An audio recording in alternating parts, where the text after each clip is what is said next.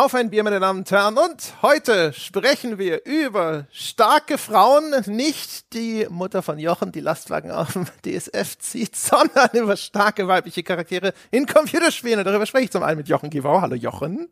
Hallo André und ich möchte hier an dieser Stelle mal ganz entschieden einhaken. Ja, meine Mutter zieht keine Lastwagen bei DSF, sondern auf Sport 1.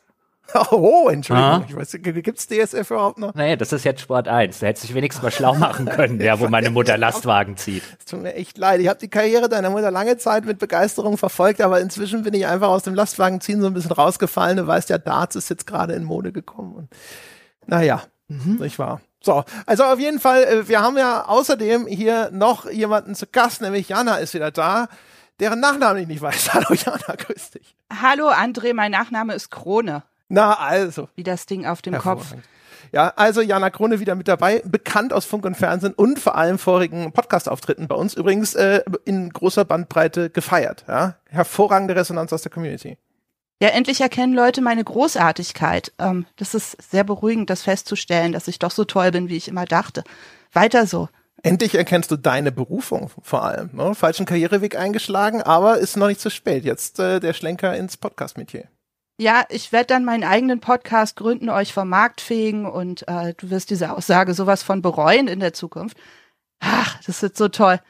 Ich werde dann hinterher, äh, ja, wenn ich dann irgendwo so leicht angetrunken und melancholisch in der Bar sitze, werde ich dann sagen, ich habe sie gekannt, bevor sie so groß war. Ja, super. Ich schicke dir dann ein T-Shirt von meinem Podcast als Dank. das werde ich dann auch tragen, weil ich mir selber keine mehr kaufen kann. Genau. Ah, Aber bevor ja. du T-Shirts verschickst, frage ich dich, ob du was trinkst. Haben wir ein Bierchen am Start?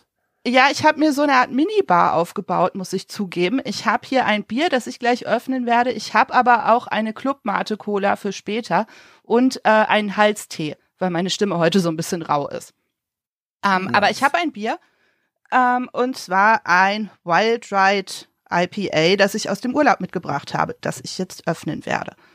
Ja, das ist so schon so, du bist auch so eine Planerin, ne? Es ist so, äh, Expeditionen sind schlechter vorbereitet, in Richtung Antarktis aufgebrochen.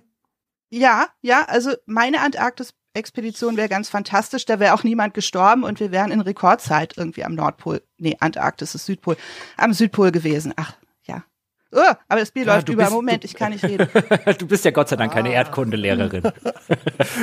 Endlich überlau also überlaufende Biere. Ich habe das auch Dom neulich schon gesagt. Das gehört eigentlich dazu. Jeder, der hier im Podcast auftritt, muss eigentlich irgendein Getränk mal mindestens über den Tisch, am besten mit seinen Laptop verteilt haben. Mm, das, kon äh, das konnte ich gerade noch unterbinden. Also es steht jetzt vor mir und benimmt sich auch wieder. Ich habe den ersten Schluck abtrinken können. Ha, so, ich bin jetzt einigermaßen beruhigt. Das mit dem Bier ist schon mal gut gegangen. Hervorragend. Dann, äh, Jochen, hast du dein Bier unter Kontrolle und wenn ja, welches ist es? Ich habe mein Bier selbstverständlich immer unter Kontrolle. Ja, es gab in der Vergangenheit noch überhaupt keine äh, Anzeichen dafür, dass bei mir irgendwann mal was übergelaufen wäre. Ja, bei anderen vielleicht, bei mir nicht. Ich habe von der Lieferung des guten Marcel, der hat mir aus seiner Detmolder Heimat, aus dem Teutoburger Wald, ein Bierpaket geschickt und ich trinke. Boah, ich habe auch was von Marcel am Start. Ich bin jetzt gespannt. Vielleicht trinken wir das gleiche. Ja, du trinkst bestimmt das Tusnelda Bier. Nee. Nee, das ist es nicht. Nee, ich dachte, ich dachte, wenn André Tusnelda liest, auch für den heutigen Podcast, starke Frauenfiguren, Tusnelda, ja, germanische Mythologie und so, ja, dass du das nimmst. Ich habe mir ja das Jetzt, wo du sagst, möchte ich es eigentlich holen gehen. ich habe einfach in den Kühlschrank gegriffen. Ich habe es extra nicht genommen, weil ich gedacht habe, das trinkt dann, wenn er es trinkt, trinkt es bestimmt der André. Ich trinke einfach ein Detmolder Landbier. Achso. Nee, aber da trinken wir nicht das gleiche. Ich habe hier nämlich ein helles Pülleken, auch eben vom Marcel aus Detmond. Find Pülleken klingt ein bisschen wie ein Euphemismus für Penis, aber ist es anscheinend nicht. Ist ein Bier, ein helles Pülleken, mild, süffig, hell und aus dem Hause Feltins allerdings, wie ich sehe. Also Big, Big Bier äh, ist hier am Start. Ja, ja, Big Bier, das sich als Little Bier tarnt. Ja, genau. Mhm. Und auch, äh, vor allem auch auf, so auf Tradition macht. Das sind so zwei Gestalten, die den Till Eulenspiegel durch die Gegend tragen, der in einem Fass hockt und das, also so versuchen sie es, ne? Diese großen Megakonzerne versuchen hier die äh, Tradition und die Geschichte da zu instrumentalisieren, aber ja, übrigens. Mhm. Ja, ist so Hipster-Washing oder so. Und, und dabei ja. geht die Tradition eigentlich den Bach runter, meine Damen und Herren. Ich muss es Ihnen hier jetzt mal verkünden. In äh, spätestens einem halben Jahr wird die Pfungstädter Brauerei zugemacht. Das ist wirklich ein traumatisches Erlebnis in meinem Leben. Ich weiß, ich weiß wirklich nicht. Hast du jetzt schon Lastwagenladung davon eingelagert? Nein, noch nicht. Ähm, ich habe allerdings jetzt schon mit mehreren äh, Freunden und Bekannten ausgemacht, dass wir noch dringend noch mal nach Pfungstadt an Originalschauplätze fahren müssen, um uns dort zu betrinken. Das heißt, André, ähm, äh, werden jetzt in den nächsten paar Monaten wird es einiges Mal sein, dass ich morgens um elf keinen Podcast aufzeichnen kann. Und ich tue das einfach nur für die Nachwelt. okay. Ich finde es auch sehr traurig, weil Funkstädter so ein Bier ist, das haben Jochen und ich, glaube ich, auch schon öfter in größeren Mengen zusammengetrunken und ich habe selten Kater davon. Also das ist auch für meine Gesundheit gar nicht gut, wenn die zumachen. Mhm. Das ist wirklich, es ist wirklich scheußlich, schrecklich. Ja. Ich weiß nicht. Das sind ganze Verheerungen in der Region da, wie ich das äh, verstehe. Ja, ja, also Vollkatastrophe. Ich weiß gar nicht, was wir hier trinken sollen. Und die ganzen Funkstädte. Gesamte soziale Gefüge ja. in äh, diesem Umkreis gerät durcheinander. Und, und, und die ganzen Funkstädter Kneipen, die es hier gibt in Darmstadt und Umgebung. Ja, was, was, was schenken die denn jetzt aus? Darmstädter? Ah, das ist wirklich, das ist eine Horrorvorstellung.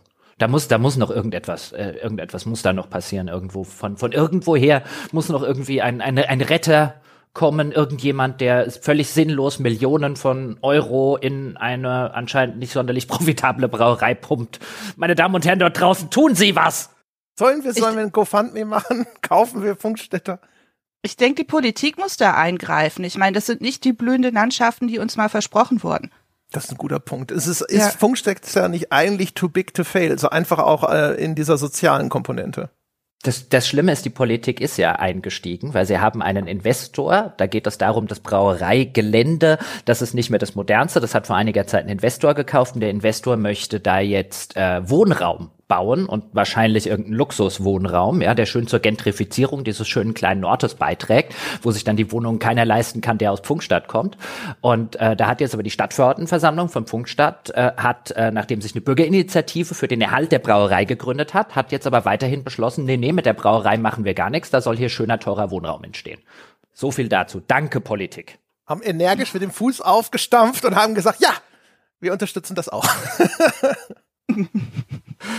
Ach ja. Na dann, ja. Hm. Vielleicht noch schnell irgendwie an äh, irgendeinen äh, Fonds aus Saudi-Arabien verkaufen. Ja, das, das wurde sogar schon versucht. Das, das kleine Interessante ist, dass der jetzige Eigentümer der Brauerei, der das gemacht hat, das ist ein Unternehmer, der auch aus Pfungstadt tatsächlich kommt. Ich kenne den ganz gut über einen Bekannten, ähm, mit dem der gut befreundet ist, habe den schon auf einigen Geburtstagsveranstaltungen und so weiter gesehen. Da hat's wirklich schon jemand von lokal versucht, sozusagen seine Brauerei noch zu retten und es scheint nicht zu funktionieren.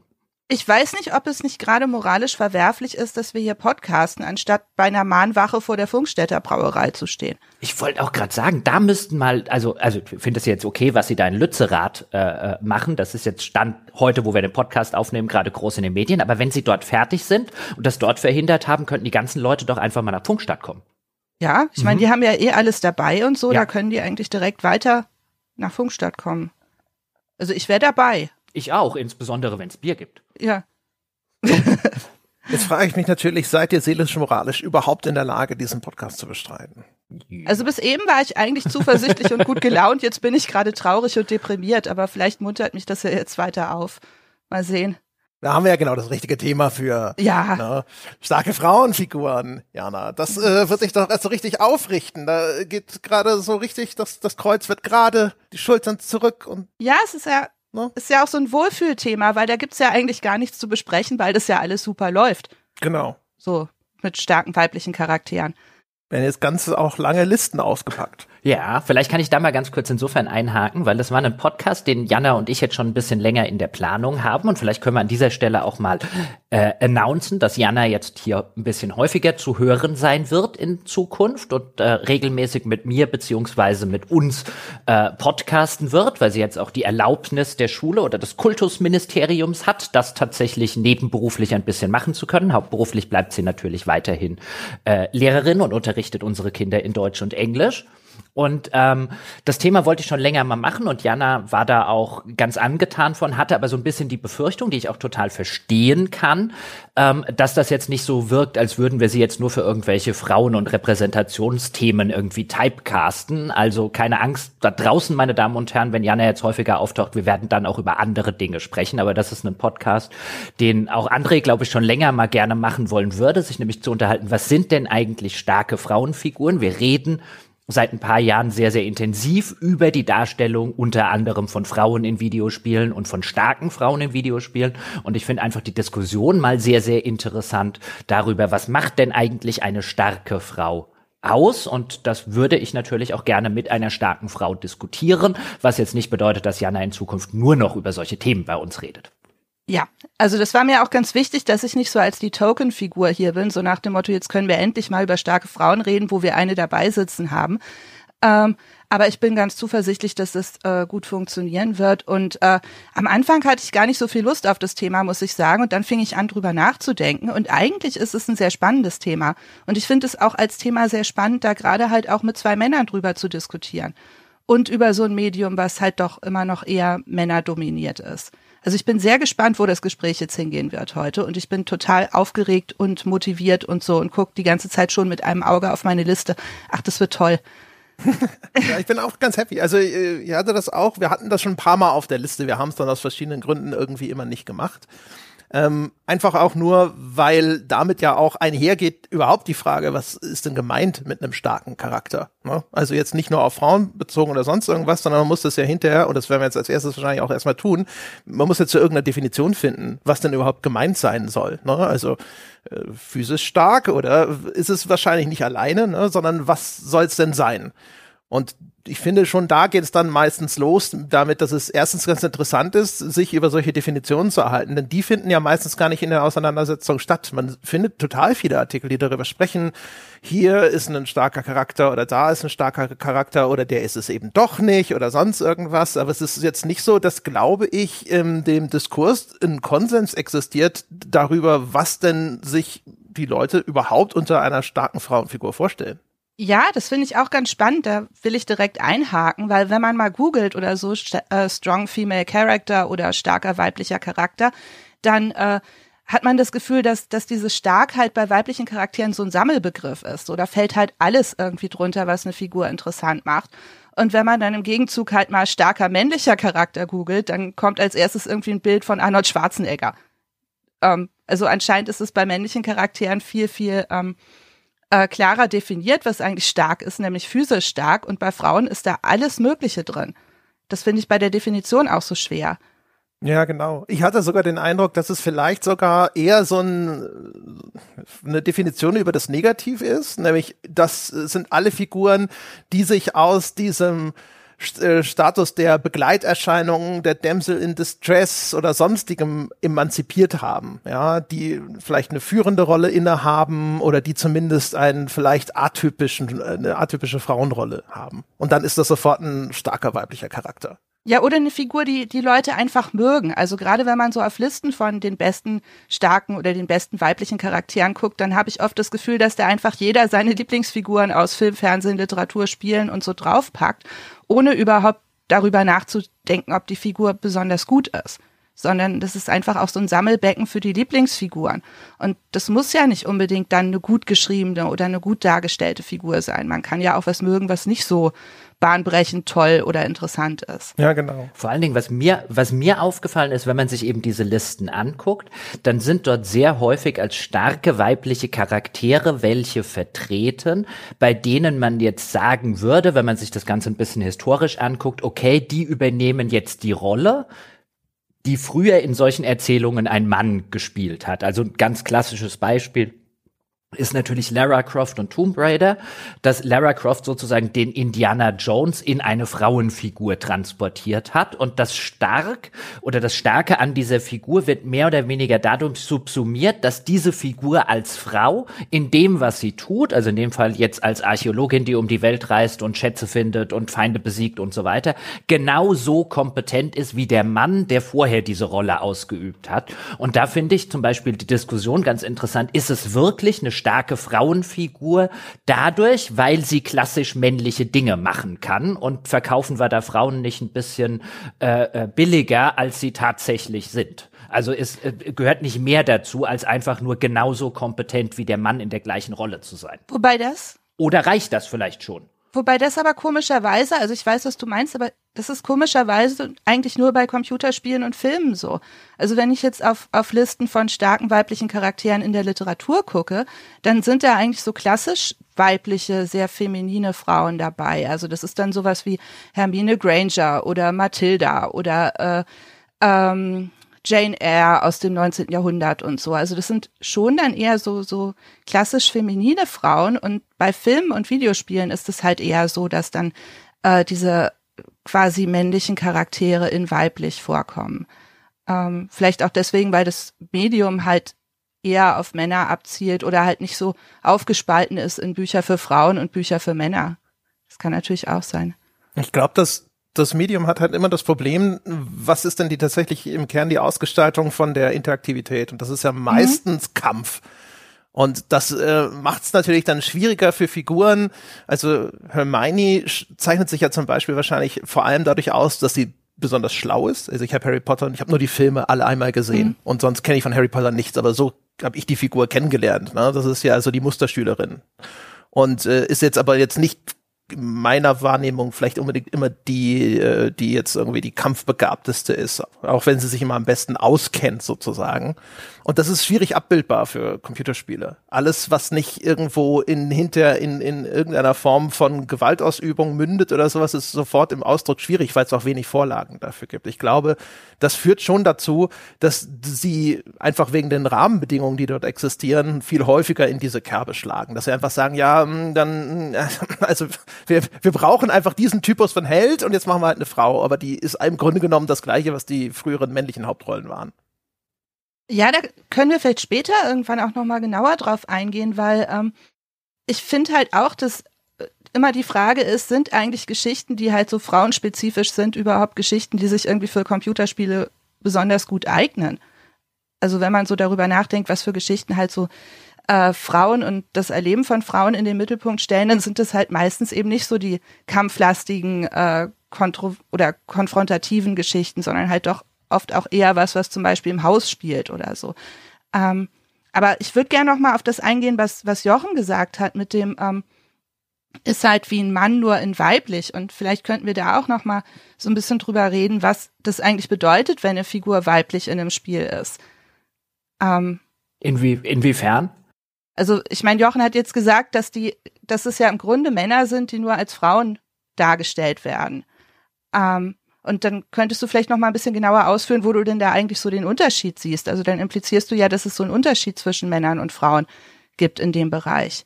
Ja, ich würde weniger sagen, dass es einen Unterschied gibt, sondern eben das, wenn wir uns jetzt, und wie gesagt, Lara Croft ist da so ein relativ äh, äh, typisches Beispiel dafür, dass wir es halt häufig dann mit Frauen zu tun haben, die eben das machen, was historisch in dieser Sorte von Erzählungen, und klar, da können wir es auch weiterfassen als Spiele, jetzt im Fall von Indiana Jones dann zum Beispiel auch Filme mit dazu nehmen, und dass wir jetzt eine weibliche Figur in einer Rolle haben, die auch für das komplette Publikum erkennbar bislang eine Rolle war, die ein Mann ausgeübt hat und jetzt wird eine eine Frau sozusagen in diese in diese Rolle ähm, hinein gesteckt und ihre Kompetenz oder sozusagen ihre ihre Stärke bezieht sie darauf, dass sie das genau, mindestens genauso gut machen kann ähm, wie der Mann. Und ich habe jetzt zum Beispiel gerade bei früheren Tomb Raider Sachen, wir können nachher bestimmt noch drüber reden, wie sich da die Reihe vielleicht so ein bisschen versucht hat zu emanzipieren, aber gerade in früheren Tomb Raider Sachen war das ja wirklich sehr, sehr häufig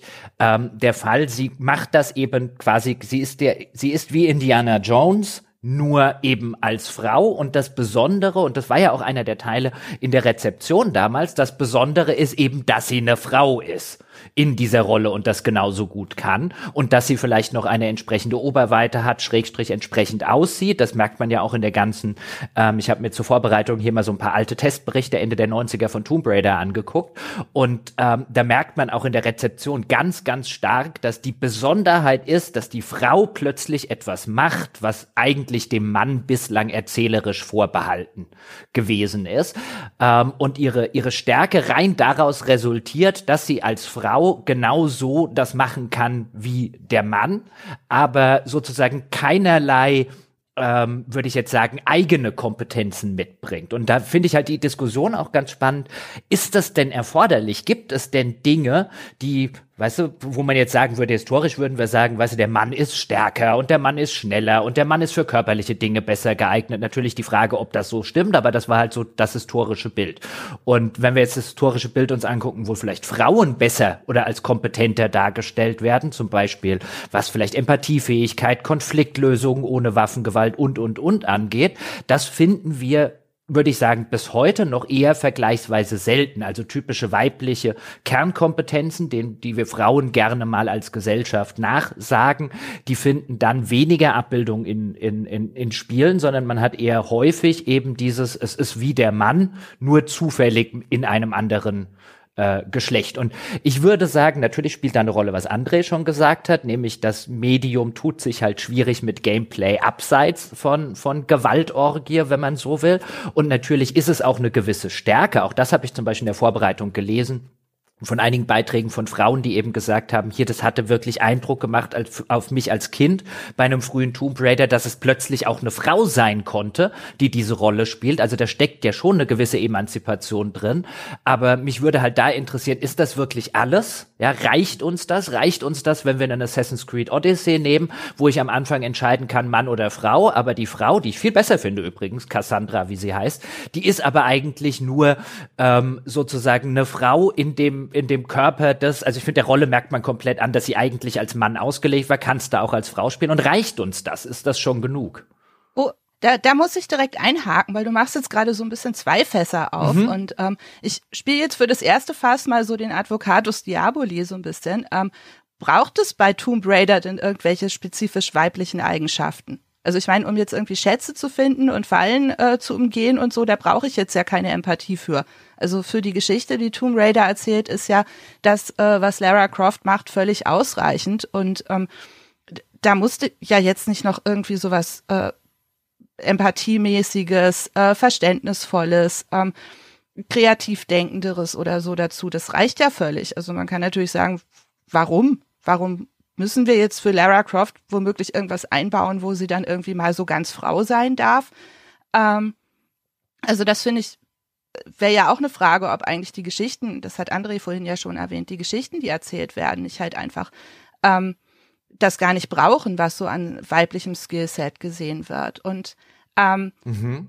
Darf ich da kurz einhaken? Ja. Oder ja, weil da würde ich jetzt sagen, das stimmt natürlich, eine klassische Tomb Raider Geschichte braucht das selbstverständlich nicht, aber das liegt ja daran, dass die klassische Tomb Raider Geschichte eine klassische Indiana Jones Geschichte ist. Nämlich, dass wir es hier mit einer Geschichte und mit einer Erzählstruktur und mit Tropes zu tun haben, mhm. die eben absolut klassisch männlich geprägt sind.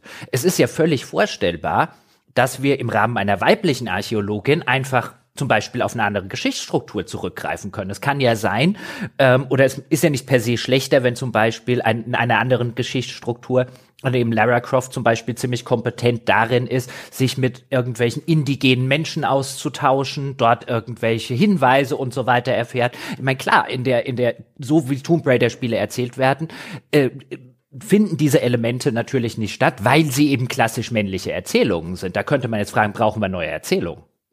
Ja, das würde ich nämlich auch fragen. Und ähm, um noch mal kurz auf, auf Cassandra hattest du dann ja auch ähm, erwähnt. Und ich finde halt, äh, dass das Assassin's Creed Odyssey halt so ein schönes Beispiel ist, wie viele Spiele, wo man ähm, männliche und weibliche Charaktere austauschen kann.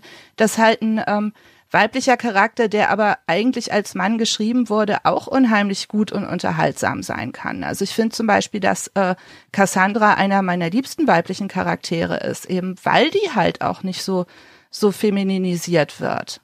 Ähm, vielleicht könnte man da oder ich will jetzt nicht so ein Riesenfass aufmachen, aber wenn ich es vergleiche mit Aloy zum Beispiel, dann ist Cassandra einfach jemand, der unheimlich viel Spaß hat bei dem, was sie tut.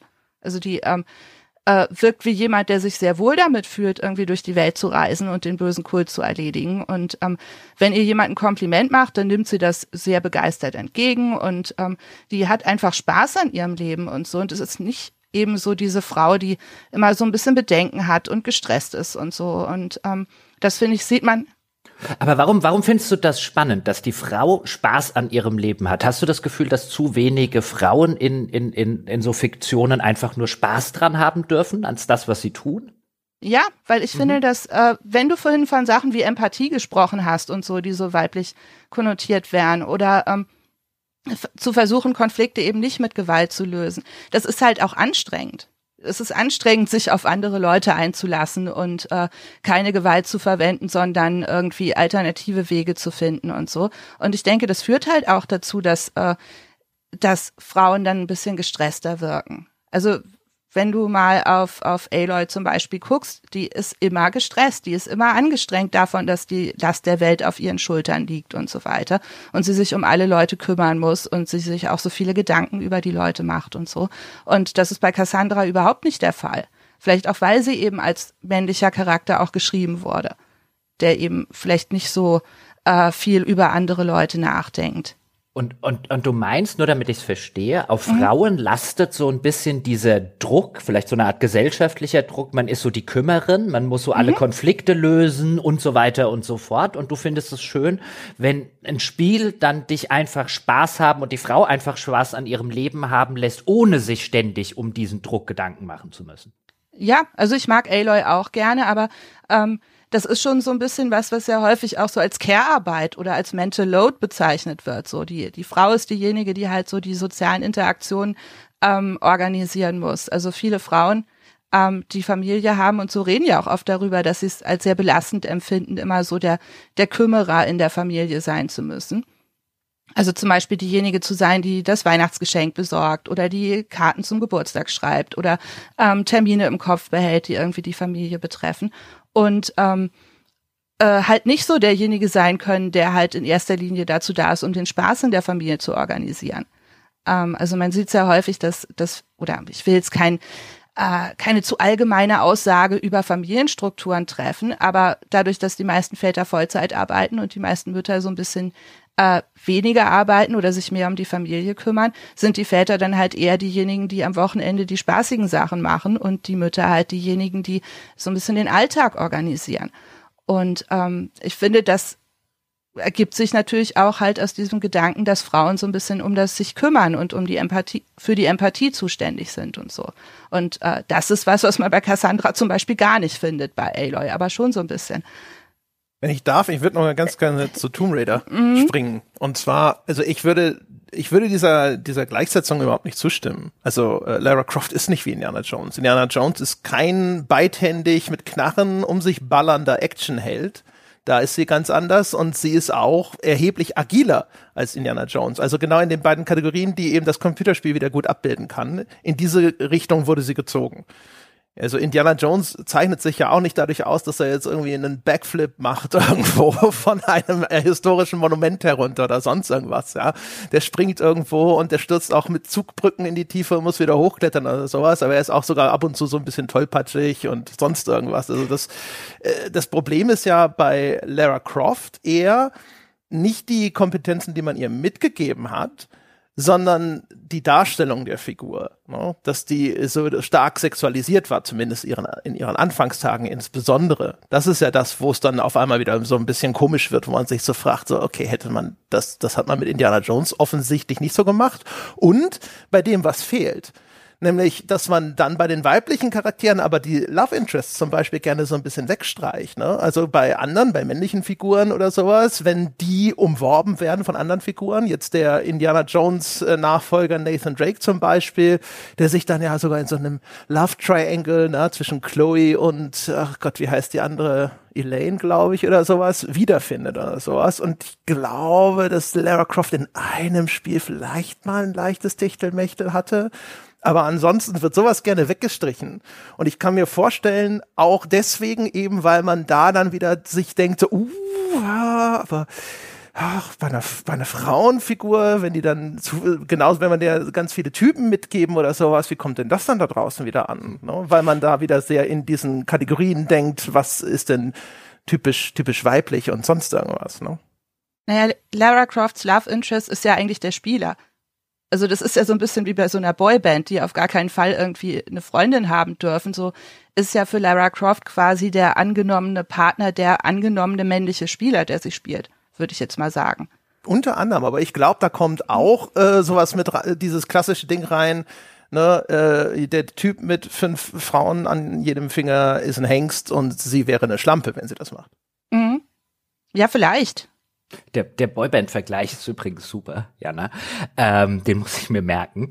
Ähm, äh, ich will noch auf eine andere Sache hinaus, weil André ist wunderschön durch eine, äh, äh, gewissermaßen habe ich vorher in meiner Gleichsetzung von Lara Croft und Indiana Jones eine, eine, eine, eine Tür eingebaut, durch die André Gott sei Dank sehr schön durchgelaufen ist, weil ich dann Jana gewissermaßen den Ball weiterspielen kann, weil ich weiß, aus unserem Vorgespräch hat Jana einen super interessanten Gedanken eingebracht, nämlich, dass Frauen in solchen Rollen häufig noch hyperkompetenter sein müssen als Männer, um als kompetent wahrgenommen zu werden. Und ich finde, das sieht man gerade bei diesem Vergleich Indiana Jones, den André auch schon angesprochen hat, versus Lara Croft. Lara Croft hat das leicht vertrotteligte nicht, das ein Indiana Jones hat und das ein Indiana Jones haben darf und trotzdem noch als sehr kompetent wahrgenommen wird in dem, was er macht. Und bei, das sieht man, glaube ich, häufig, ich muss dann dran denken, als Jana das im Vorgespräch sagte, und dann habe ich es mir ein bisschen durch den Kopf gehen lassen. Und man sieht häufig bei so weiblichen Figuren, dass die eben ultra hyperkompetent sein müssen oder dass zumindest ihre Macher und ihre Erzähler denken, dass sie das sein müssen und die eben nicht diese diese ähm, auch etwas in Anführungszeichen negativen Eigenschaften haben können, wie er fällt auch mal mit der Zugbrücke runter, er, er, er schießt auch mal vorbei, er vertrottelt sich mal irgendwo rum, die ja die Figur des Indiana Jones auszeichnen. Aber ich glaube, um jetzt mit Jana zu sprechen, mal gucken, ob sie mir zustimmt, es gibt einen Grund, warum Lara Croft das nicht machen kann. Und der Grund ist, dass sie eine Frau ist. Ja, also das würde ich schon sagen, dass halt äh, wir alle darauf geeicht sind, Männern wesentlich mehr nachzusehen oder männlichen Figuren mehr nachzusehen, einfach Dinge falsch zu machen, sich durch die Gegend zu stolpern ähm, und Sachen nicht auf Anhieb hinzubekommen und so. Denn äh, es muss ja einen Grund geben, warum das jetzt eine Frau macht. Also ich, ich glaube, das hängt auch wirklich damit zusammen, dass halt so ein bisschen der Default-Status ist, ja, es gibt halt eine männliche Spielfigur. Und wenn es eine weibliche Spielfigur gibt, muss es halt einen Grund geben. Und äh, Lara Croft ist halt Archäologin, weil sie da drin so gut ist. Aber auch ein mittelmäßiger Mann könnte sich zumindest in der Spiellogik vielleicht dazu entscheiden, das zu machen. Und den findet man dann als Spieler vielleicht sogar sympathischer, eben weil er nicht so perfekt ist. Also ich glaube, viele Männer finden das ja auch gar nicht so toll, wenn sie immer nur mit männlichen Figuren konfrontiert werden, die alles ganz super machen. Ähm, und wollen vielleicht auch einen Mann sehen, der halt so ein paar Schwächen hat, ähm, mit denen man sich identifizieren kann, würde ich sagen. Ich glaube aber, das ist ja auch, das ist doch eigentlich das, das Problem eher mit einem, zumindest einem nicht unerheblichen Anteil von den modernen weiblichen Heldenfiguren. Mhm. Dass man sie eben dann eben zu perfekt macht und ihnen dadurch ja dann auch bestimmtes Grad an Charakter und aber auch an Charakterentwicklung verwehrt. Also das ist gerade bei den Figuren, die jetzt zumindest zuletzt in der Diskussion waren, also Ray aus Star Wars zum Beispiel ist halt so das typische Beispiel, wo man die Figur so überkompetent gemacht hat, dass dann erkennbar wurde, ja, wo soll sie sich denn noch hinentwickeln? Höchstens ins Negative, das wollte man auch nicht.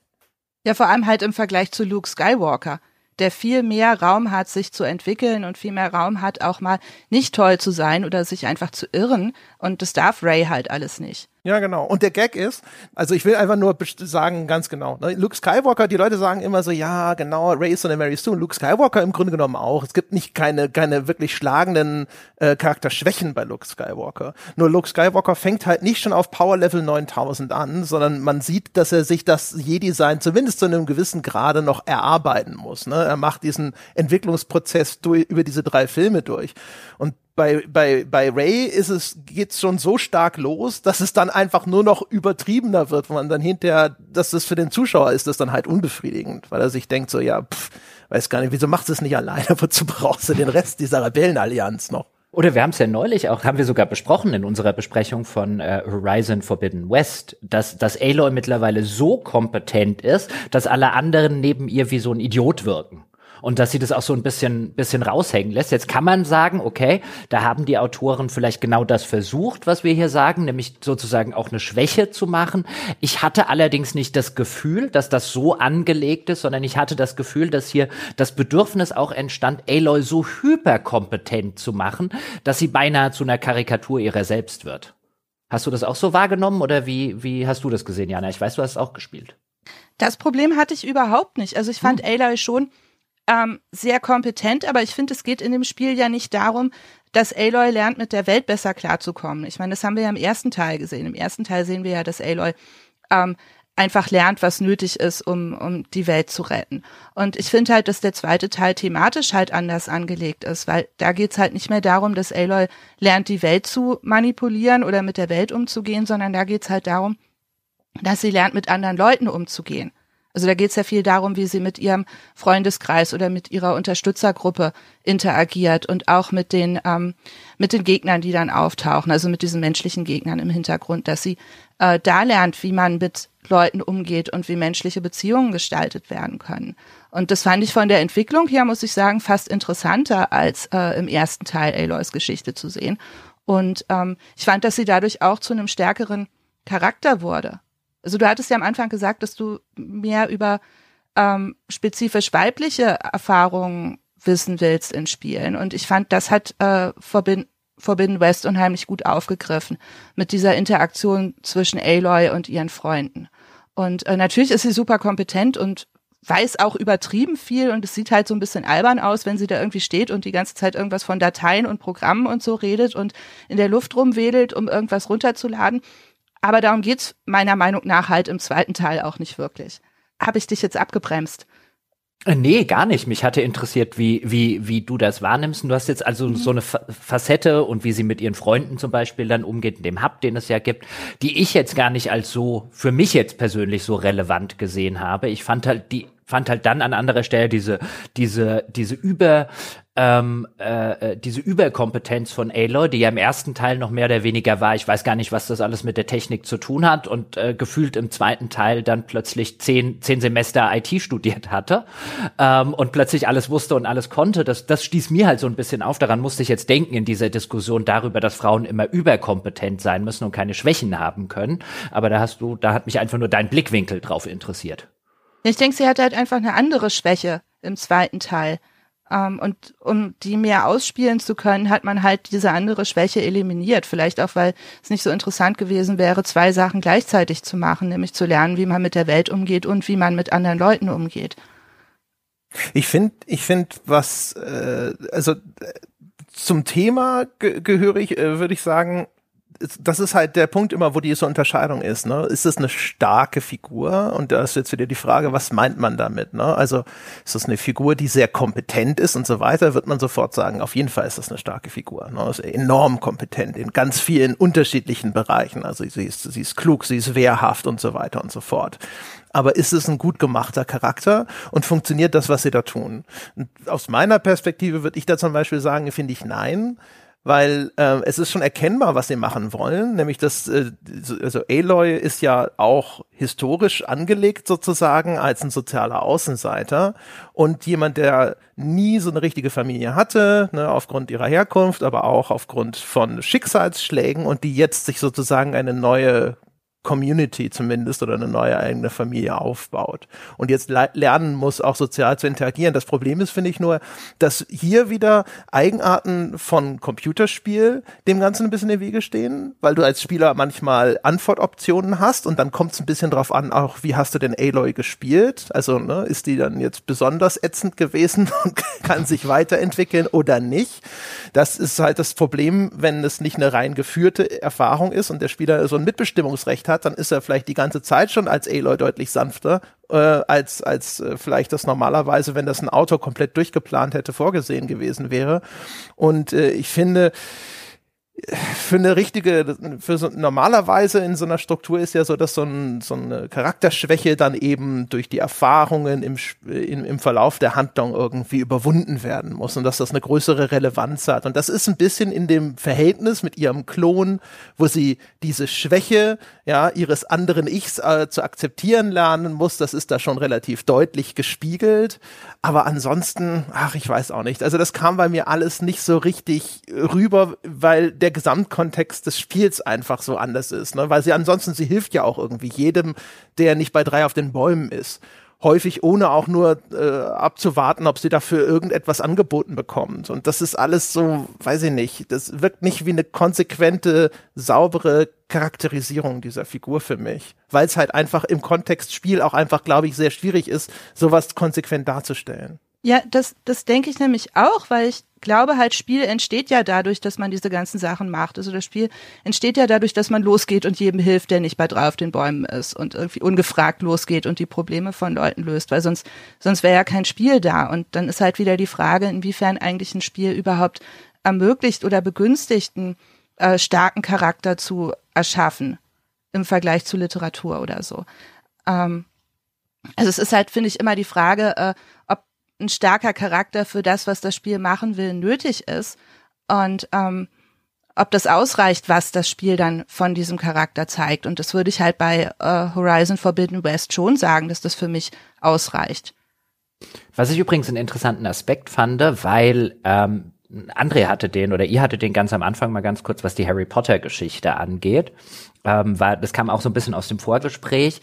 Ähm, wo, wo Jana eben diese Theorie, dass die Frauenfigur muss häufig eben erheblich kompetenter sein ähm, und Männern lässt man dann was durchgehen. Und gerade in dem Harry Potter Kosmos, das fand ich ein schönes Beispiel, hatte Jana das Beispiel eben von der Hermione Granger, die ja extrem klug und extrem kompetent ist in allem, was sie tut.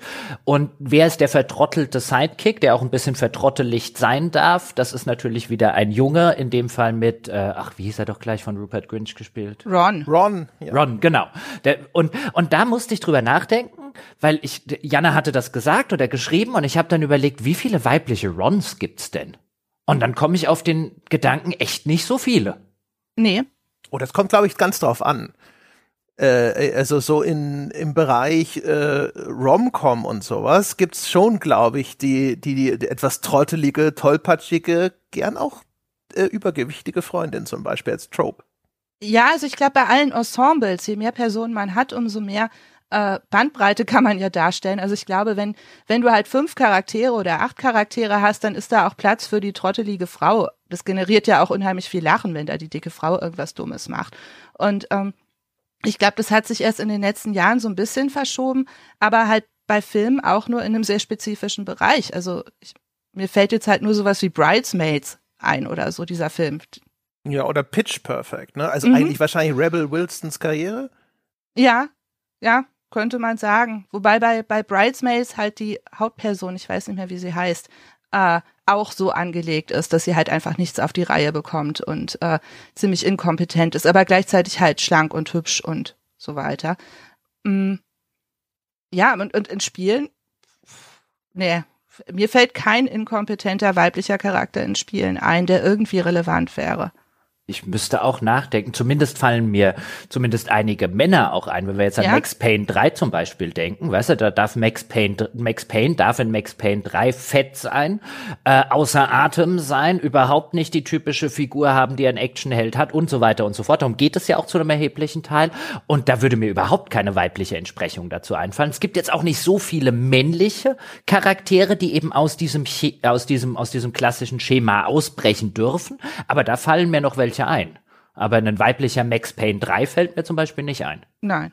Also ne, also es wäre ja mal ganz interessant, das neue Tomb Raider hat eine, was weiß ich, macht seit zehn Jahren nichts mehr archäologisch, ist leicht übergewichtig, hat sich mit anderen Sachen beschäftigt, ist gesundheitlich vielleicht nicht so gut drauf. Weißt du, Max Payne 3 sozusagen mit Lara Croft? Ich glaube nicht, dass das passieren wird. Also ich glaube. Ja, wobei, also Max Payne ist jetzt auch nicht, der ist jetzt nicht, der ist ein bisschen aus, aus dem Leim gegangen, aber er ist hauptsächlich ja, er hüpft, natürlich, er hüpft danach immer noch rum.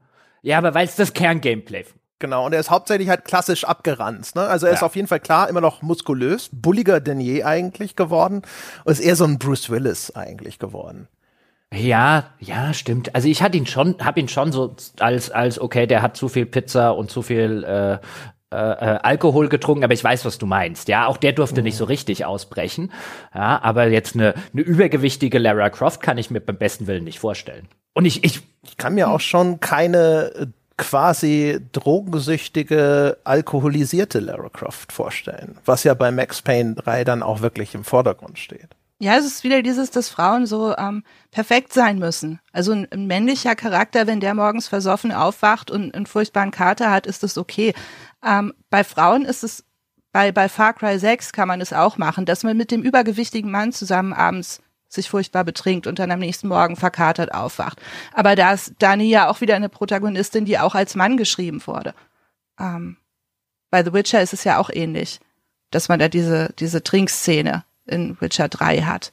Ja, also irgendwelche Sauforgien hast du überall. Kingdom Come hatte das und mhm. äh, ist ja auch häufig auch eher sogar dann für äh, komödiantischen Effekt gespielt und so. Ne? Also je nachdem, so die gebrochenen Charaktere, da ist der Alkohol dann die Stütze des der gebrochenen Seele sozusagen, so wie halt ne der klassische Actionheld seine Sorgen ja auch im Alkohol ertränkt, der ihm dann auch nicht zusetzt, ja, sondern er trotzdem immer noch hyperkompetent in irgendwelchen Schusswechseln und ähnlichem.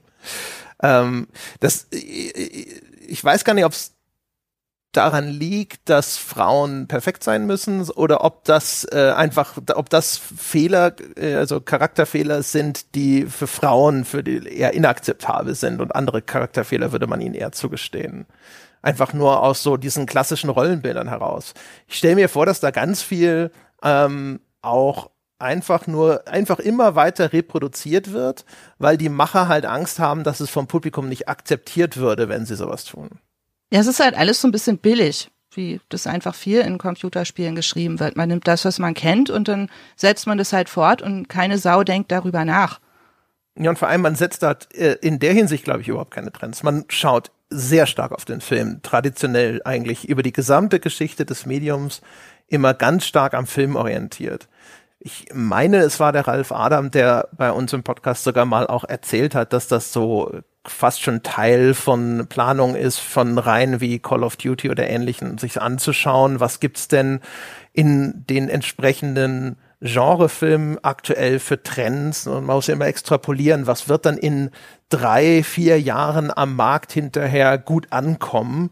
Und äh, da geht man halt kein Risiko ein. Ne? Und wenn man ein großes Entertainment-Medium hat, wie den Film, das als erzählerische Vorlage zumindest gut funktioniert, dann orientiert man sich eben daran, weil das ist einfach safe.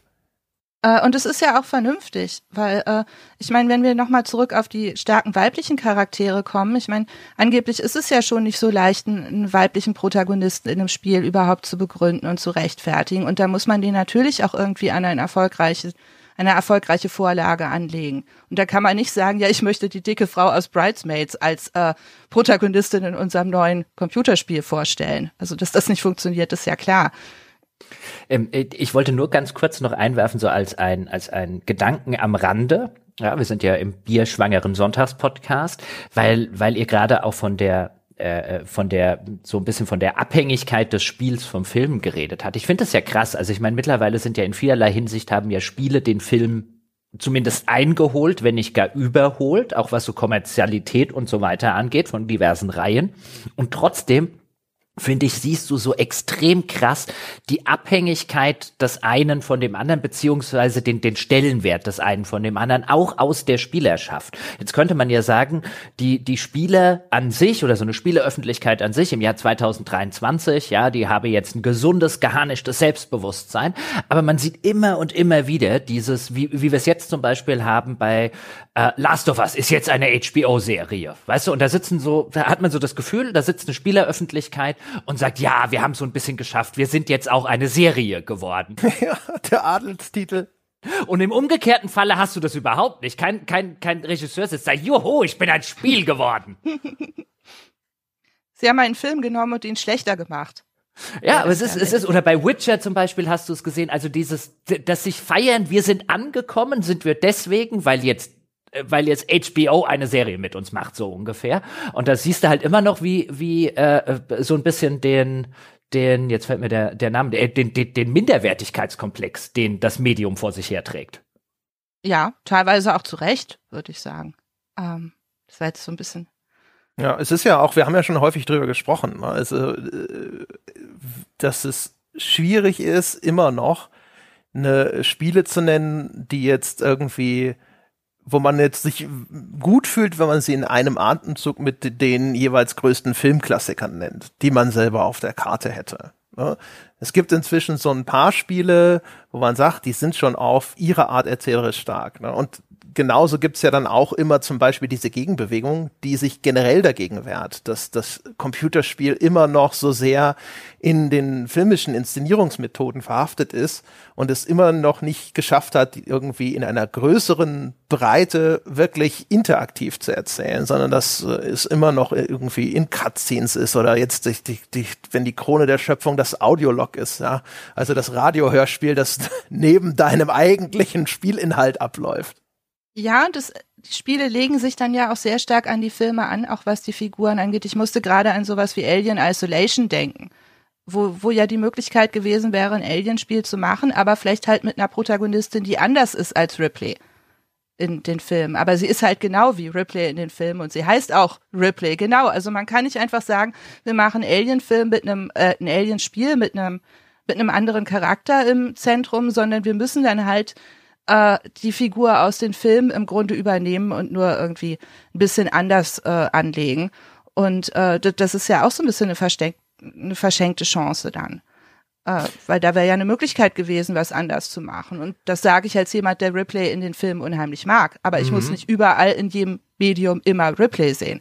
Das, ich habe übrigens bei äh, äh, auf, auf einigen Listen, die ich im Vorfeld gewälzt habe zum Thema starke Frauenfiguren, war Ripley aus Alien Isolation. Jetzt habe ich das nie sonderlich lange gespielt. Ähm, ich fand das einen interessanten. Jana, du hast das ja glaube ich durchgespielt, zumindest weit gespielt. Ich habe es nicht mhm. ganz durchgespielt, aber ziemlich weit gespielt, ja. Aber ich hatte auch immer, hat die sich nicht nur definiert, dass sie wie Ripley nur jünger ist?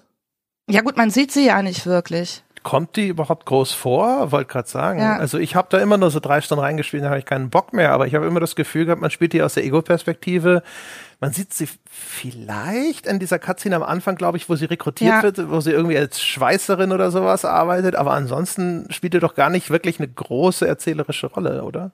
Ja, Ripley ist so, oder in, in dem Spiel, das finde ich, ist so ein typisches Beispiel dafür, da spielt man zwar nominell eine Frau, aber es macht überhaupt keinen Unterschied. Ich finde, in den meisten Spielen, wenn man nicht anderen Leuten begegnet, ist es egal, ob ich da einen männlichen oder weiblichen Charakter spiele. Und Alien Isolation wäre so ein Beispiel. Das, das könnte jeder sein. Ich okay. finde, Prey ist auch so ein Beispiel. Da kann ich zwar auch einen weiblichen Charakter spielen, aber es ist egal, weil ich ja eh mit so gut wie niemandem was zu tun habe. Ich finde übrigens bei Alien, also bei den Filmen jetzt das Interessante, äh, was die ja gemacht haben, zum Beispiel in der Hinsicht, du hast eine weibliche Protagonistin in einer Rolle, die auch damals, Ende 70er müsste der erste Alien-Film mhm. rausgekommen sein, mhm. ähm, die damals eher Männern vorbehalten war. Und dann hast du gleichzeitig noch eine Erzählung, die nicht zuletzt, insbesondere auf so einer symbolischen Ebene, sich darum dreht, dass alle schwanger werden, außer die Frau. Mhm. Und da ist auch die Frau wieder so vernünftig. Also äh, viele vergessen immer, dass Ripley ja am Anfang der ersten Filme, wenn man nicht weiß, wo es sich hin entwickelt, genauso die stressige, nervige Frau ist, die viele Leute nicht mögen, nämlich die, die die ganze Zeit rummeckert und darauf besteht, dass jetzt irgendwie die Sicherheitsvorkehrungen eingehalten werden müssen und dass man nicht einfach Leute. Ja, die will den armen John Hurt nicht an Bord lassen. Mhm. Die Sau. Ja, die ist wie so eine Grundschullehrerin, die einem verbietet, rumzurennen und mit Essen zu werfen und so. Also so die Spaßbremse aber sie ist plötzlich enorm kompetent, wenn irgendwelche komischen Wesen aus, dem Bäu aus den Bäuchen von Männern rauskommen. Mhm. Mhm. Das finde ich, ja, das ist in der Hinsicht ja. interessant. Ähm, mhm. Wobei sie ist ja auch in gewisser Weise so ein bisschen Vorläufer eines Final Girls, ne? Mhm. Ja, oder also so das klassische Horrorfilm-Trope, äh, wo dann am Schluss eben eine der Bedrohten, jetzt in diesem Fall sind es jetzt nicht Frauen, ne, aber in vielen Slasher-Filmen oder sowas hat man ja, dass, dass dann ein, ein Mädchen übrig bleibt. Und das hat ja auch so eine Evolution durchlaufen, äh, ent entweder sie wird am Anfang noch irgendwelchen von Männern gerettet und sowas und dann kommt so die Phase, wo sie sich dann selber zur Wehr setzen und das äh, Monster den Serienkiller oder was auch wen immer zur Strecke bringen und so weiter und so fort. In der Hinsicht war ja der Horrorfilm schon immer so ein bisschen progressiver sogar als das Mainstream-Kino. Ja, Ripley ist da so in der Mitte der, der ersten Final Girl Welle, so mit Halloween, der ist, glaube ich, zwei Jahre später entstanden. Oder äh, Black Christmas ist, glaube ich, von 74, also ein bisschen früher. Aber viele Leute sagen ja auch, dass Alien im Grunde ein Slasher-Film im Weltraum ist.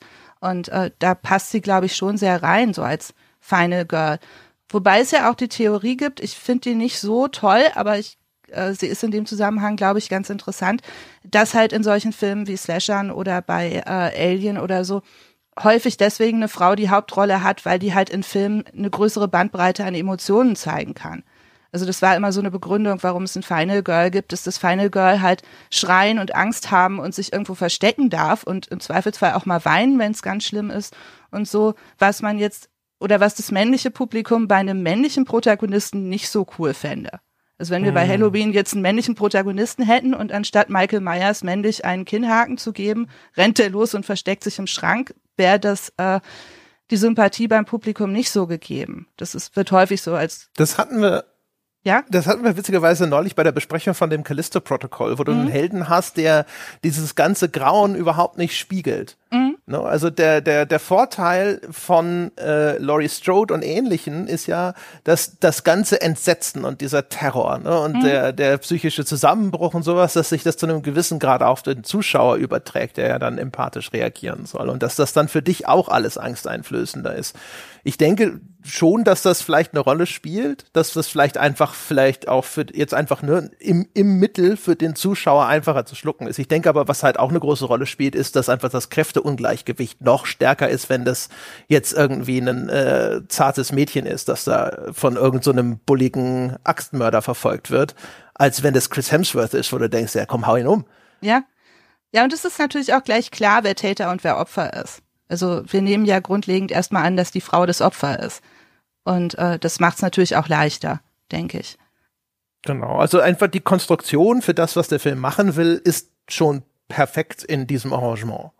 Mhm. Ja, und aber ich glaube, Jana hat auch recht, insofern, selbst wenn wir es uns jetzt anders vorstellen. Weißt jetzt stellen wir uns Chris Hemsworth vor statt Jamie Lee Curtis zum Beispiel. Ähm, und Chris Hemsworth würde das spielen wie Jamie Lee Curtis, dann hätten damals schon und würden, glaube ich, heute auch noch genug Menschen da sitzen und ich paraphrasiere jetzt, nicht, dass das meine Meinung ist, ja, und würden sagen, ey, diese Schwuchtel in der Hauptrolle ist unerträglich. Ja, die Leute hatten ja schon genug Probleme mit Fat Thor, dass er plötzlich halt nicht der axtschwingende Wikinger war oder hammerschwingende Wikinger.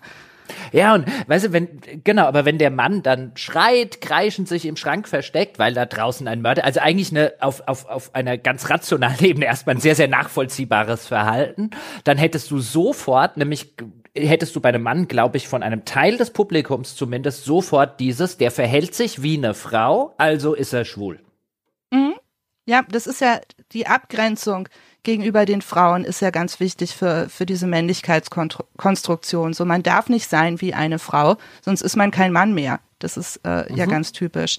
Ähm, und da, davon lebt ja der Horrorfilm auch irgendwie seit 30, 40 Jahren. Das ja auch umgekehrt, ne? Also glaube viele von den Sachen. Also ich diese Torgeschichte, ich glaube, das lag äh, zum einen auch an einer Fettshaming-Diskussion, die da mhm. mit reingespielt hat und umgekehrt. Es gibt ja momentan immer ganz viele Diskussionen, die sich dann in so eine Richtung gehen, von wegen oh, die Männer werden vom Woken Hollywood total äh, entmännlicht dargestellt und jetzt hat es auch noch Thor getroffen, la la la la la. Ne? Also diese, diese ganze identitäre Debatte, die da teilweise immer ausbricht, ist sowieso unsäglich und halt auch vor allem unsäglich dumm in vielen Fällen. Ähm, das von daher, nee. Aber ähm, wo wollte ich damit eigentlich jetzt nochmal hin? Egal. das wollte ich sagen. Punkt. Darf ich, darf ich eine meiner lieblingsstarken Frauen mal nennen im äh, Spielekosmos? Nein. Hm. Ich bin auch dagegen. Warum? Okay. Jetzt passt du auch nicht zum Thema. Macht's gut. Sag's einfach trotzdem. Scout. Scout. Jetzt sei nicht so ein verweichlichter Tor. Ja, jetzt man up hier. Gegen Widerstände. Ähm, meine Damen und Herren, an dieser Stelle kurze Spoilerwarnung. In den nächsten, keine Ahnung, 60 Sekunden folgt ein Spoiler zu The Last of Us 2. Der muss aber an dieser Stelle sein, weil ich finde, die Entwicklung, die The Last of Us genommen hat, ähm, finde ich relativ beeindruckend, wenn ich mir vergegenwärtige, wie wenig das Medium sonst an anderer Stelle so einen Mut hat. Nämlich du hast im ersten Teil, wo du Ellie durchaus noch, was die Struktur der Handlung angeht, als Damsel in Distress hast. Also Ellie braucht Joel, um sie zu beschützen.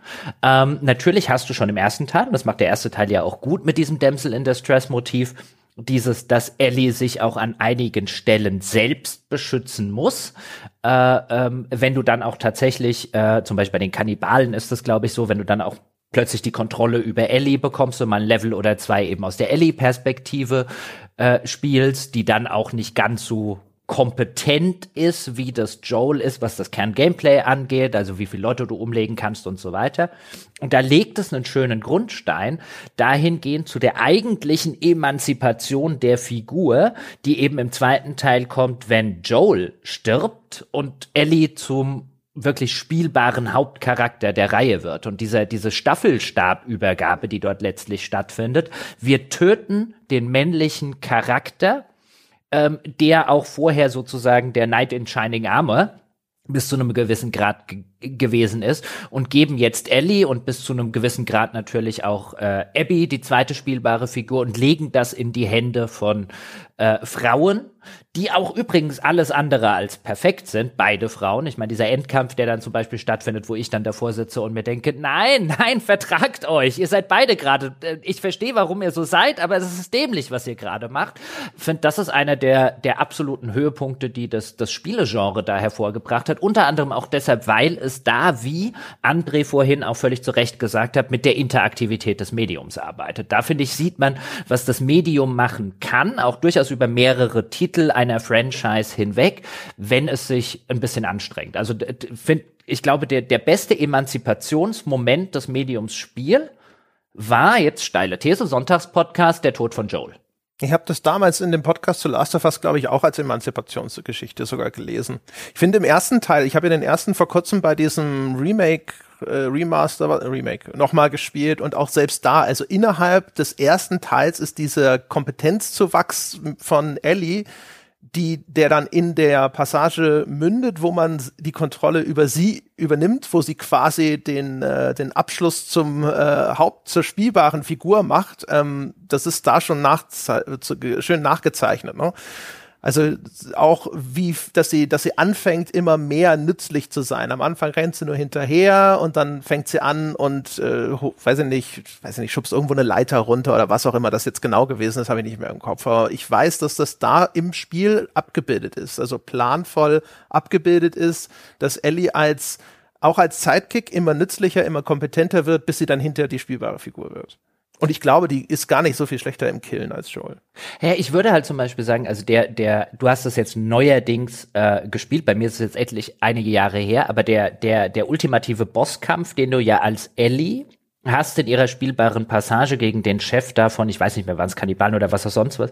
Äh, ja, gegen David, da, da bist du sehr entmächtigt und musst dich viel verstecken und alles, ja. Genau, da, da, da entmächtigt es das, das Spiel auf eine Weise, die Joel nie entmächtigt ist.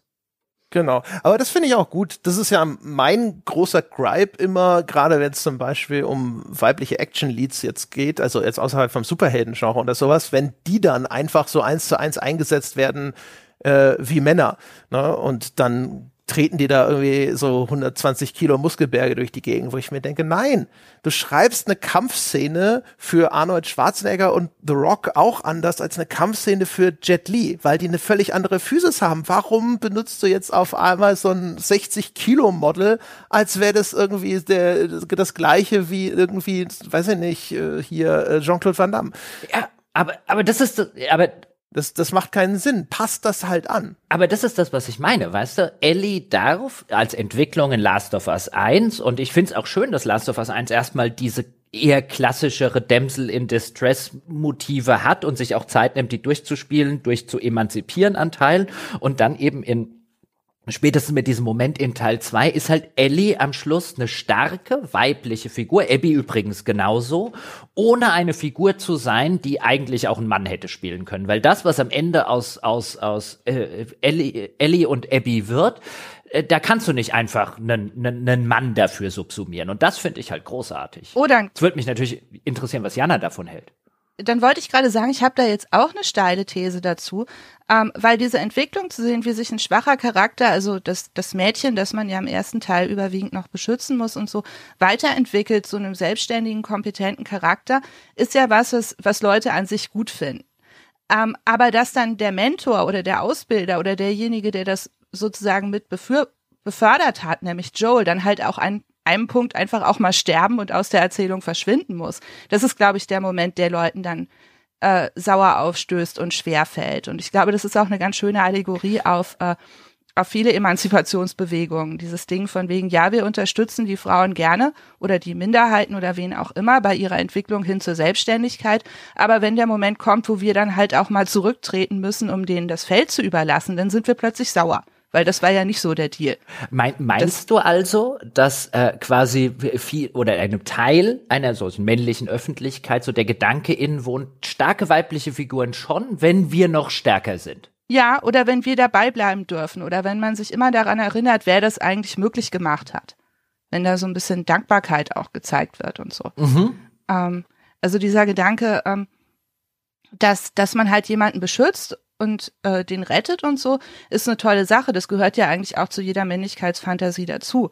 Nur, dass derjenige oder diejenige danach dann halt auch ein eigenes Leben weiterführt, ist vielleicht halt relativ schwierig zu verkraften für manche Leute. Mm, und natürlich, es ist jetzt ein bisschen gemein, weil ich meine, viele Leute mochten vielleicht auch einfach Joel als Charakter und hätten den lieber gespielt. Das kann natürlich auch sein. Ähm, aber Emanzipation bedeutet halt auch, dass man anderen das Feld überlässt. Ja, das war ja, ich glaube, das ist, das ist, das ist ja so ein bisschen eine etwas komplexes Arrangement, weil es mhm. ging ja auch um die Art und Weise, wie der Charakter stirbt, wo man sagen kann, ja, war es hundertprozentig konsistent vielleicht mit der Darstellung des Charakters und sowas, weiß ich nicht. Also auch wieder da wurde mir viel zu viel Wind über relativ wenig gemacht. Dass ein Mentor-Charakter abtritt, ist klassisch. Obi-Wan mhm. Kenobi ist auch gestorben, Leute. Ne? Ähm, und ansonsten ist Last of Us halt auch in der Hinsicht, finde ich, ein, ein super Beispiel, weil was ja häufig gemacht wird, ist, man gibt den äh, Figuren einfach irgendwelche Stärken mit und denkt nicht über sowas wie zumindest korrespondierende Schwächen äh, nach. Ne? Man hat, typischerweise ist ja so, wenn du nach, über einen Charakter gut nachdenkst, dann denkst du dir nach, denkst du darüber nach, okay, was soll er denn für Stärken haben? Aber logischerweise, was für Schwächen könnten denn daraus resultieren? Ne? Wenn er besonders mutig ist, dann ist er aber vielleicht auch an einigen Stellen zu unvorsichtig, ja, vielleicht sogar zu rücksichtslos und bringt andere und sich unnötig in Gefahr. Ne? Ist, oder wenn er extrem idealistisch ist oder sowas, dann ist er dann aber auch vielleicht zu dogmatisch oder sowas und ist nicht in der Lage, irgendwo in einer bestimmten Situation mal diplomatisch zu handeln und sowas. Also es gibt ja ganz, ganz häufig wirklich den Fall, dass du sagst, du hast ähm, ähm, in deinem, gerade in deinen Heldenfiguren hast du so diesen Paragon of irgendwas, ne? Also der ist halt in bestimmten äh, Kategorien ist er extrem gut. Ja, aber dann ist es vernünftig, darüber nachzudenken, was geht denn dann vielleicht auch an Schwächen damit einher und das dann vernünftig durchzudeklinieren und daraus das Drama in dem Ganzen zu schöpfen. Dann fühlt sich das organisch und logisch an. Und ich habe halt häufig das Gefühl, dass in Mainstream-Erzählungen diese Stärken irgendwo so draufgeschaufelt werden und dann aber ist dann ist Schluss. Und dann wird es einfach nach Bedarf eingesetzt und es gibt diese korrespondierenden Schwächen nicht und es gibt auch kein vernünftig organisches Drama, das aus Charaktereigenschaften und kollidierenden Charakteren irgendwie erwächst, sondern es ist halt einfach da. Und das ist halt bei Last of Us ziemlich gut, ne? Also mit, mit Ellie, die erkennbare Schwächen hat in ihrer Rachsucht und ähnlichem. Und das, das, das Drama, diese finale Konfrontation, die Jochen vorhin angesprochen hat, wo man so da, da sitzt und sagt, nein, was macht ihr denn? Ja, das, der, der Effekt kann nur entstehen, weil du, weil du aber trotzdem nachvollziehen kannst, wieso diese beiden Figuren an diesem Punkt angelangt sind und welche Schwächen dazu führen, dass sie jetzt hier nicht erkennen können, was die logisch sinnvolle Handlung wäre. Ja gut, und das ist halt auch was, was eigentlich nur Spiele können im Gegensatz zu Filmen oder so, weil man halt die Figuren selber gespielt hat und weil man sie im Zweifelsfall auch selber spielen muss in Situationen. Ähm, genau, das Letzteres ist, glaube ich, der entscheidende Punkt. Das setzt nochmal eins oben drauf, dass du zum Ausagieren gezwungen wirst, in dem Falle zumindest, ähm, äh, weil das Spiel sagt so nein. Also die, der, der, diese Figur ist, wie sie ist und hat die Biografie, die sie hat und sie ist auf dem Weg an diesen Punkt gekommen, den du gesehen hast. Und jetzt gibt es keine Handlungsalternative mehr für diese Figur. Und du bist nun mal derjenige, der jetzt die Handlung dieser Figur ausagiert, aber du hast keinen Einfluss darauf. Du kannst das nicht mehr vereiteln. Es gibt hier jetzt keinen Weg zurück mehr. Und das das ist das, das würde der Film auch genauso bis da zu diesem Punkt hin abbilden können, aber dass du es an ausführen musst, sozusagen, das äh, verstärkt es, wenn es gut gemacht ist, nochmal zusätzlich. Das ist dann halt der Moment, wo das Medium wirklich auch einen Mehrwert dazu steuer, äh, beisteuern kann. Ja, es erinnert mich so ein bisschen an Red Dead Redemption 2 wo man ja auch so einen so einen Tragödienhandlungsbogen nachverfolgt von jemandem, der halt eine tragische Schwäche hatte, keine wirkliche Charakterschwäche, sondern eine tragische Schwäche, nämlich zu hohe Loyalität zu einem offensichtlich unfähigen Anführer. Und das dann auszuagieren und halt auch über dieses 100-Stunden-Spiel irgendwie bei Red Dead Redemption auszutragen. Aber das ist ja genau das, was ich sogar gesagt habe. Mhm. Ne? Also Loyalität ist eigentlich erstmal ein positiver Wesenszug von Arthur, aber korrespondierende Schwäche ist sozusagen, dass das hier in dem Falle jetzt quasi äh, alles alles overridet, wo er eigentlich weiß, ne, dass er, er, er, geht einen Weg viel zu weit weiter, den er hätte vorher schon abbrechen müssen und das wusste er auch. Ja, und es wird nichts besser. Ja. Und sowas ist schon cool. Ja, und das können halt nur Spiele. Das kann man in einem Film oder selbst bei Shakespeare sich irgendwie von außen angucken, aber halt in diese Möglichkeit zu haben, Dinge zu tun und trotzdem zu wissen, dass es konstant bergab geht, ist sehr spannend. Und das widerstrebt ja eigentlich oder widerspricht ja eigentlich diesem klassischen Gedanken, dass Spiele umso besser werden, je mehr Handlungsfreiheit man hat. Ähm, und das finde ich immer sehr interessant. Aber ich glaube, das geht so ein bisschen vom Strong Female Character gerade weg. Ähm. Naja, nur nicht, nicht so richtig, weil wir, also wir hatten es vorhin schon mal so ein bisschen angerissen. Ne? Also ähm, wenn, wenn das Spiel diese Handlungsfreiheit gibt, dann hast du einen, Charakter, der, der immer nur in, in, innerhalb eines Korridors existiert, der vom Spieler dann ausdefiniert wird. Und der Spieler schwankt dabei auch, das haben wir in anderen Podcasts auch schon häufig diskutiert, der Spieler schwankt bei seinen Entscheidungen zwischen Entscheidungen, die er äh, zugunsten der Dramaturgie trifft. Das ist ja das, was das im Spielekosmos dann als Roleplaying so ein mhm. bisschen auch immer bezeichnet wird. Also ich treffe Entscheidungen aus Grund von narrativen äh, Erwägungen oder der Spieler trifft aber auch ganz viele Entscheidungen aus spielmechanischen Erwägungen. Was ist denn zum Beispiel jetzt der maximale Gewinn, sei es jetzt Loot oder sonstige Ingame-Ressourcen oder der schnellste Weg zum, zum Ende des Spiels oder ähnlichem. Und das ist für den Entwickler häufig schwer kontrollierbar. Und die andere Entscheidung ist eben, das eben wegzunehmen und zu sagen, nein, das ist eine klare Erzählung sozusagen und dieser Charakter ist vordefiniert. Das kann halt dann für manche Spieler unbefriedigend befriedigend sein, je nachdem auch, wie gut es ausgeführt ist, mehr oder weniger viele Spieler. Aber es ist dann halt in dem Falle zumindest ein Ausdruck, den der Film so nicht schaffen kann, weil dieses dieses Zuschauen von außen, während jemand also für dich sozusagen in den gewissen Untergang marschiert und äh, die Tragik, die sich dabei abspielt oder sowas, das kann der Film ja auch. Also sowas wie Requiem for a Dream zum Beispiel, den ich ja immer gerne zitiere, das ist ja ein einziges Zuschauen davon, wie Menschen äh, äh, quasi in ihr Unheil marschieren, auf ganz unterschiedlichen Pfaden, die alle in die Hölle führen. Und das macht der Film ja auch hervorragend. Und aber beim Spiel kann eben noch als zusätzlicher Effekt hinzukommen, ich muss daran teilhaben. Ja, und es ist ehrlicher. Also ich finde es ja ehrlicher, wenn es diese ähm, Beschränkungen gibt und äh, man im Zweifelsfall auch gezwungen wird, Dinge zu machen, als wenn sowas ist wie ähm, bei Far Cry hat man das sehr oft, dass man sich ja fröhlich durch die Gegend schnetzelt und ab und zu taucht dann der die große Nemesis in so Videosequenzen auf und erzählt einem, dass man eigentlich genauso schlimm ist wie er selber und was man hier eigentlich gerade für brutale Sachen macht und so weiter und äh, schämt ja im Grunde gerade den Spieler dafür, dass er Spaß daran hat, irgendwie sich durch die äh, feindlichen Einheiten zu schnetzeln und das finde ich immer heuchlerisch. Das ist so äh, das ist so, als würde mich jemand zu einem Buffet einladen und bei jedem Teller, den ich mir vorlade, guckt derjenige drauf und erzählt mir, wie viele Kalorien das gerade sind und ob ich das wirklich essen will. Ähm, weißt du, was das kostet? ja, und hier irgendwie müssen ja jetzt noch die Shrimps oben drauf und äh, du bist doch jetzt schon viermal gelaufen. Ähm, so ist so ein bisschen dieses Shame bei, bei Far Cry und so. Und ähm, das finde ich immer unehrlich, weil äh, die, die bauen mir ja diesen Spielplatz auf und äh, meckern mich dann an, wenn ich ihn nutze.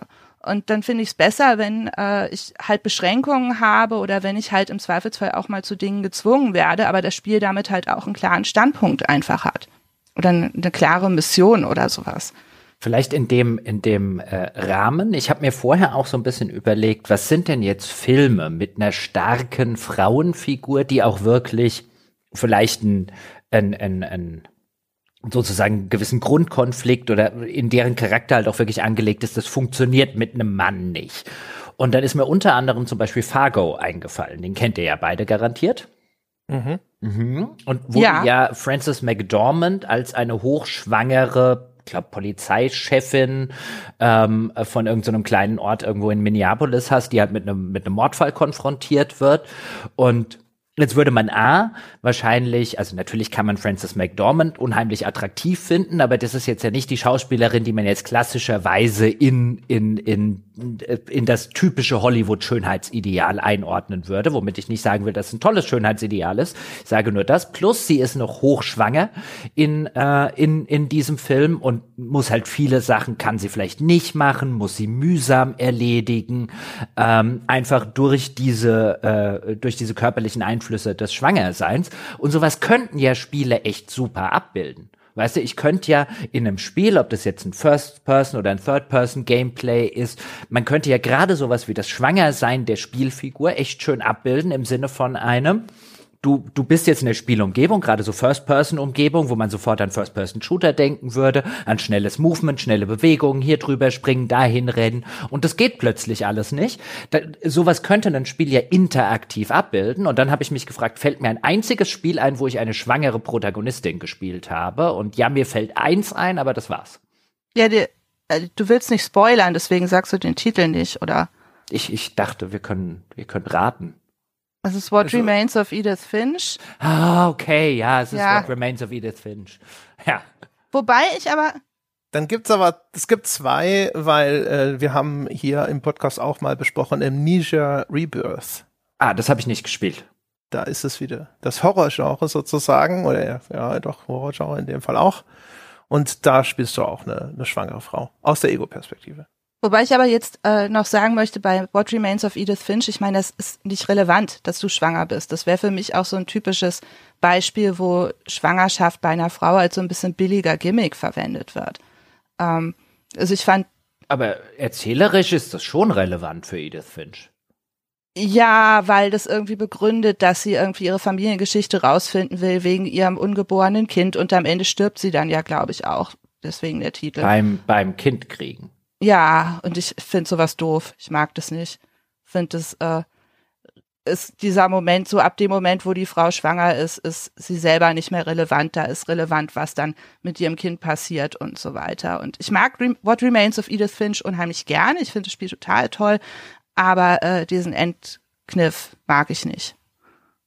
Ähm, also ich habe das nicht so wahrgenommen, wie du das jetzt wahrgenommen mhm. hast, weil ich habe, ja, natürlich existiert diese Ebene, sie will für ihr ungeborenes Kind, falls ihr etwas passieren sollte, sozusagen ihre Familiengeschichte aufarbeiten, aber ich habe das immer so wahrgenommen wie ein, das ist sozusagen der, der Anlass und in Wirklichkeit muss sie auch mit ihrer Familiengeschichte klarkommen.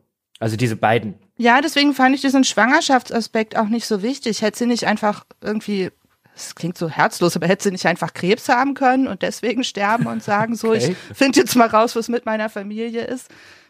Ähm, also das, das wäre ja auch gegangen. Ich, ich mag dieses äh, schwangere kümmert sich in erster Linie um ihr ungeborenes Kind Trope nicht. Ähm, vielleicht sollte ich an der Stelle sagen, ich habe keine Kinder. Also wer jetzt gerade denkt, wer ist diese herzlose Frau hier? Ich habe keine Kinder, Sie müssen nicht das Jugendamt rufen oder so. Ähm, ja. Ich unterrichte Sie nur. ja, aber da, da, gehen Sie dann ja auch nach Hause. Und ich äh, ich habe keine von den Arschgeigen. Ich unterrichte nur Ihre. Mhm, genau. Mir vertrauen Sie Ihre Kinder an. Ja, aber ich kann schon verstehen. Ich habe auch sowieso schon die ganze Zeit überlegt, ich verstehe, warum Jochen die Frage stellt, wo sind die weiblichen Charaktere, die jetzt nicht auch einfach äh, ersetzbar wären, also bei denen die Tatsache, dass sie Frauen sind, in irgendeiner Form tatsächlich handlungsrelevant wird. Aber man kann ja umgekehrt sagen, äh, vielleicht ist das ja gerade auch diese Überwindung von diesen Geschlechterklischees und Stereotypen, äh, ist ja vielleicht manchmal auch sogar der Gewinn, ne? dass die Frau jetzt einfach diese Actionrolle ausfüllt und es muss nicht jetzt irgendwie was dabei sein. Sie muss nicht besonders empathisch sein oder sonst irgendwas, sondern die kann die einfach genauso ausfüllen, äh, wie das sonst irgendeine männliche Hauptfigur gemacht hätte. Das stimmt, aber ich, ich finde halt, ich finde halt, wenn es beides gibt, äh, ist es ja sozusagen die, die, die Ideallösung. Was ich zum Beispiel bei Fargo immer mochte, ist halt die Sache, sie ist hochschwanger und ihr Mann sagt ihr mehr oder weniger die ganze Zeit ein, ey, anstreng dich nicht und so weiter. Also sie ist auch klar die, äh, äh, die dominierende Partei in dieser Beziehung, in diesem, in diesem Film und sie macht halt das, was man jetzt vielleicht von einer Hochschwangeren sagen würde, nee, das machst du vielleicht lieber nicht. Weißt du, lass es deine Deputies erledigen und die sagt, nee, ich mach meinen Job. Ist mir scheißegal, ob ich hochschwanger bin, der Job muss gemacht werden. Und das finde ich halt auch eine interessante Perspektive. Wir hatten im Vorfeld, glaube ich, öfter schon mal äh, Jochen und ich darüber gesprochen, wie das mit schwangeren Protagonistinnen in Spielen und so wäre. Und ähm, ich habe damit immer so ein bisschen äh, ein Problem, weil es für mich wieder so in die Richtung geht, ja, wenn wir eine weibliche Protagonistin oder eine weibliche Figur in einem Spiel haben, muss es eine Begründung geben, warum das jetzt eine Frau ist. Und äh, es ist natürlich schon so, dass man irgendwie vom, vom biologischen Geschlecht her weiblich sein muss, um ein Kind zu bekommen zu können und dass es dann natürlich auch eine Begründung sein kann, warum das jetzt eine Protagonistin ist. Aber ich, ich weiß nicht, das kommt für mich halt so rüber, so ja, wir haben dann als Begründung dafür, dass wir eine Protagonistin haben, halt die kann schwanger sein und dann lernen die Spieler mal was darüber, wie es sich anfühlt, schwanger zu sein. So, so ein bisschen. Ich glaube, diese Hoffnung kann man aber direkt äh, streichen, ehrlich gesagt. Es ist, glaube ich, vielleicht aber auch manchmal echt nur so ein Fall, wie man es denn lesen will. Also umgekehrt, ähm, äh, so ein bisschen in was, was, was Jochen sagt, ist ja, uns uns der Allgemeinheit wurde ja immer gesagt, äh, es geht jetzt nicht nur um Repräsentation, um der Repräsentation, wenn es haben hinterher alle was davon, weil auch die Geschichten, die erzählt werden, diverser mhm. werden. Ne? Also einfach, es gibt neue Sachen, neue Geschichten, die so nur erzählt werden können, weil Frauen äh, Homosexuelle, Transpersonen oder sonst irgendwas jetzt auf einmal den Sprung zur Hauptfigur schaffen können. Ne? Und damit müsste natürlich dann schon einhergehen, dass man sich sagt, so ja, okay, aber jetzt will ich auch diese neuen Geschichten haben. Jetzt erzähl doch auch Geschichten, die das in irgendeiner Form reflektieren und sei es jetzt nur, dass vielleicht die Umwelt auf diese Figuren auch anders reagiert. Also es ist ja zum Beispiel glaube ich, in meiner Erinnerung zum Beispiel auch nicht so, dass jetzt zum Beispiel in, in Horizon großartig Thema ist, dass Aloy eine Frau ist. Nee. Ich meine, es gibt ja auch interessante Sachen, was, was Schwangerschaft und so angeht. Also ähm, gerade bei Horrorfilmen gibt es ja einige, die sich schon so ein bisschen mit dem Thema Schwangerschaft auseinandersetzen. Also es gibt jetzt einen neueren, den ich noch nicht gesehen habe, der heißt, glaube ich, Prevenge, wo es irgendwie darum geht, dass eine Frau von ihrem ungeborenen Kind dazu gebracht wird, Leute umzubringen und so. Ähm, also das ist jetzt keine realistische Darstellung von Schwangerschaft. Ähm, aber man könnte natürlich schon, auch dadurch, dass Figuren schwanger werden können, Erfahrungen ermöglichen für Spieler und Spielerinnen, die sie sonst nicht haben. Und dass eine größere Diversität abgebildet wird. Ich fände es halt auch wichtig, dass in dem Fall dann aber auch andere Erfahrungen von Frauen mit Schwangerschaft abgebildet werden. Zum Beispiel halt auch, dass es viele Frauen gibt, die eigentlich gerne Kinder hätten, aber keine bekommen können. Ich habe halt so ein bisschen Bedenken, dass diese Gleichsetzung von Frau und die werden dann halt irgendwann Mutter dann so ein bisschen in den Mittelpunkt rückt. Und das ist halt nicht immer so. Ja, das ist klar. Ich meine, das ist, da könnte man natürlich auch wieder bei Ripley anfangen, ne? Mhm. die dann ja auch äh, in, in, im zweiten Teil auch, aufgrund von Muttergefühlen über sich hinaus mhm. wegwachsen darf und so weiter.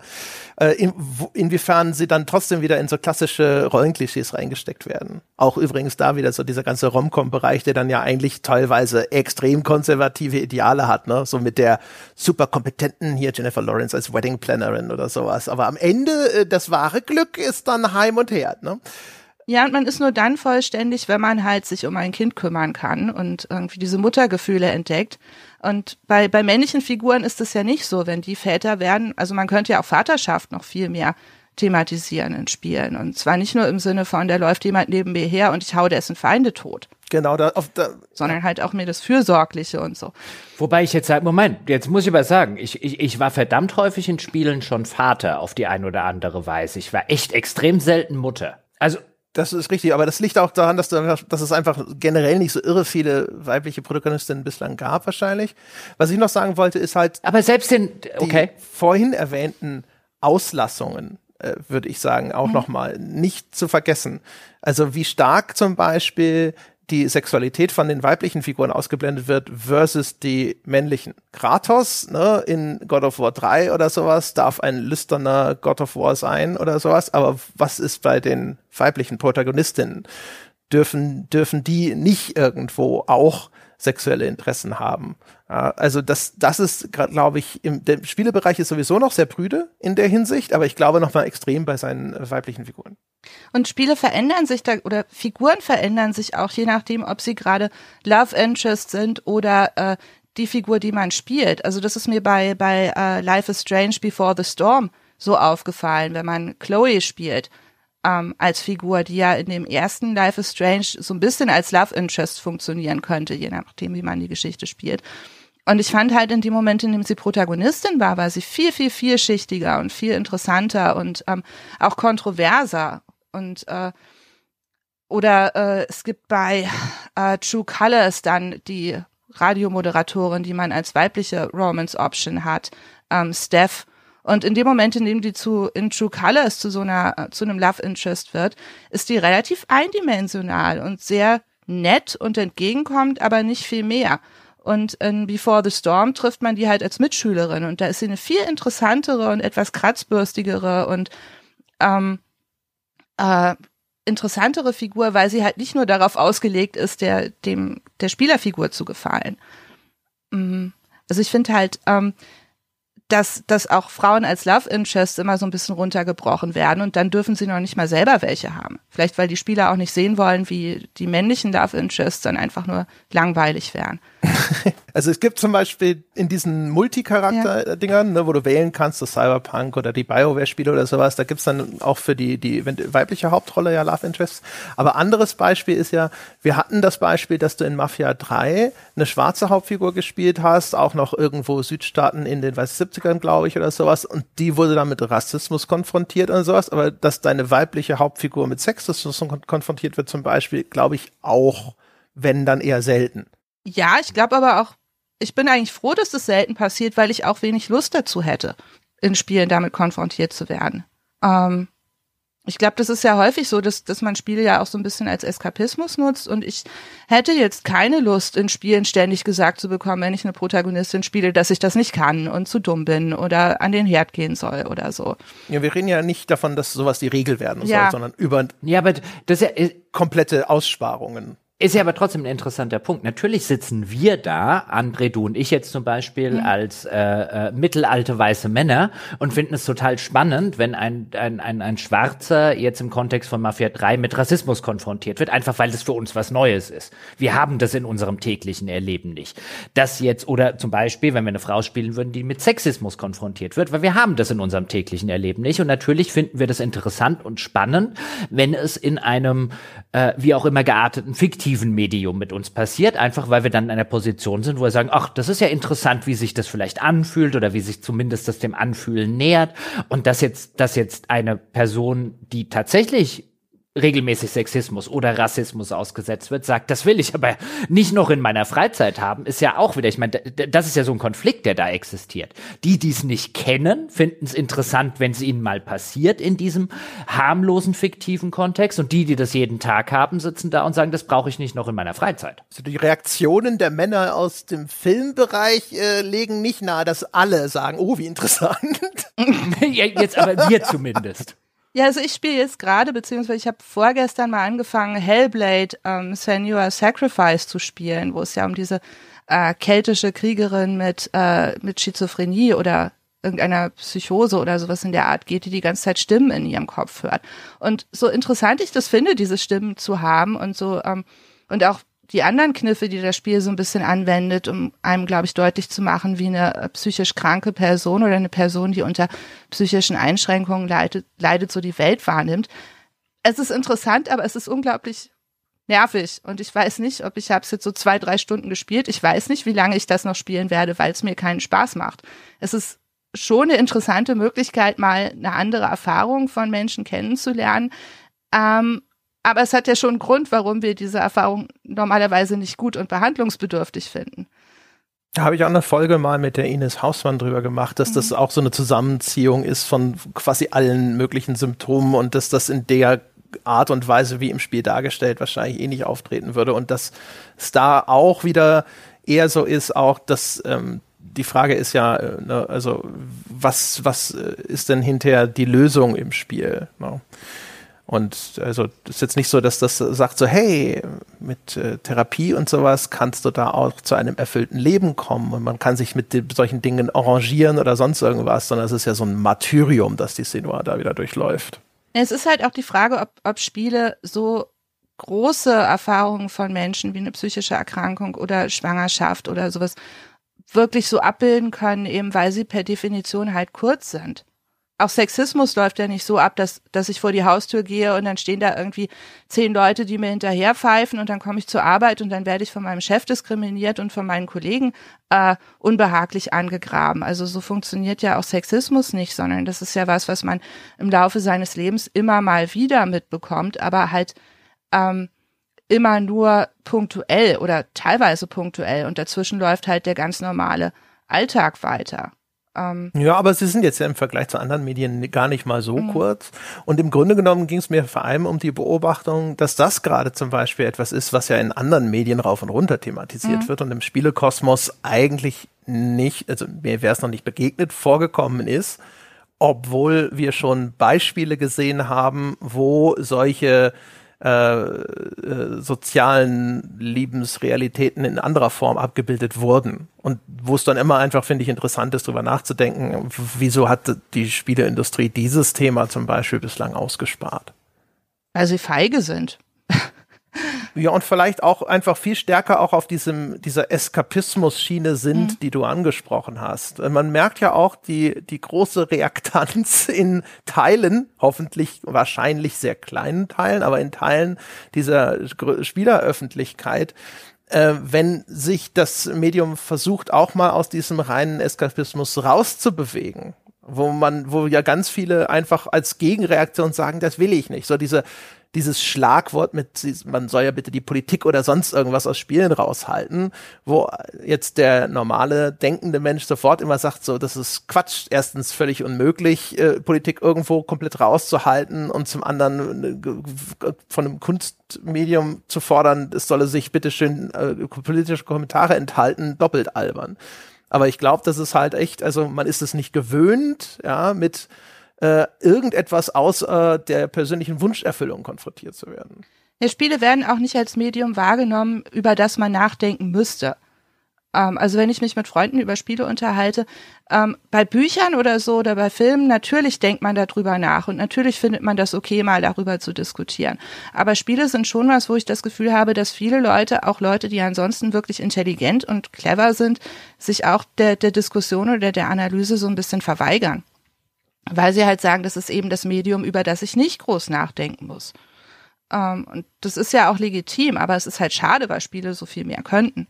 Und wie gesagt, also vielleicht auch so ein bisschen wieder ein Erklärungsansatz, warum mhm. auch die äh, weiblichen Charaktere so sind, wie sie sind. Ne? Also wenn du von so einem reinen äh, Wunscherfüllungsansatz daran gehst, dann denkst du natürlich auch nicht drüber nach, ja, was für Schwächen sollte diese Figur denn haben? Sondern du denkst dir so, ja, okay, sie kann, kann sie Leute durch, durch Häuser treten, aber kann sie die auch durch Bäume treten?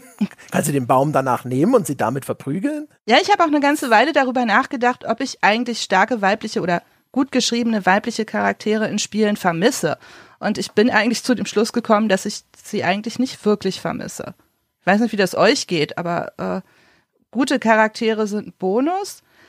Aber ich sehne mich jetzt nicht nach so Plot, äh, nach so, so charaktergetriebenen Erzählungen mit sehr, sehr gut geschriebenen Charakteren in jedem zweiten Spiel. Ich sehne mich immer danach, wenn ich wieder eins von denen spiele, die sehr plotgetrieben sind, aber keine gute Erzählung haben. wenn du wieder in so einem 30 Stunden Sumpf feststeckst und du denkst dir schon nach drei Stunden, da kommt nichts mehr.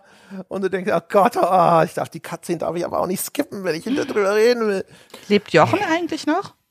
Ja, ja, Jochen hat euch angeregt zugehört. Also ich würde mir eigentlich schon von, von vielen, vielen Spielen bessere Figuren und bessere Charaktere wünschen. Und da gehören natürlich dann auch bessere weibliche Charaktere dazu, weil ich sagen würde, ähm, das trifft vielleicht nicht nur auf Frauen zu, das trifft vielleicht zu einem er durchaus erheblichen Grad auf, auf, auf, auf, auf gewisse marginalisierte Gruppen zu, wie Homosexuelle, Transgender und so weiter, dass ich das immer sehr gewinnend finde, insbesondere wenn ich glaubhafte Figuren aus einem Kosmos habe, der jetzt nicht mein tägliches Erleben äh, darstellt und ich das immer interessant und und und äh, will ich sagen, dass ich das wichtig finde, aber schon so ein bisschen bis zu einem gewissen Grad. Also ich mag es auch sehr gerne, wenn zum Beispiel Filme interessante, starke Frauenfiguren haben, einfach weil das halt von meinem von meinem täglichen Erleben ähm, äh, äh, teilweise so ein bisschen bisschen abweicht. Also wie Fargo finde ich ein schönes Beispiel. Äh, wenn, wenn wir bei Francis McDormand bleiben, sowas wie das Three Billboards Outside Ebbing, Missouri hieß der, glaube ich. Ich glaube, ich habe ihn richtig zusammengekriegt. Mhm. Auch das ist so eine interessante Perspektive ähm, durch die durch die Hauptfigur, die halt jetzt überhaupt nichts mit meinem täglichen Empfinden zu tun hat, weil ich bin keine ältere Frau, die äh, äh, Mutter von zwei Söhnen ist, von denen der eine irgendwie gestorben ist. Das ist halt, finde das interessant und finde das schade, wenn das zu selten passiert. Ja, wobei den Film fand ich sehr doof, weil der sich am Ende doch wieder auf den Entwicklungsbogen des männlichen Charakters konzentriert und ging mir ging mir nicht um den Film an sich, Ja. sondern halt um einen Grundkonflikt, der in dem Film aufgemacht wird, den ich einfach erstmal sehr sehr interessant finde.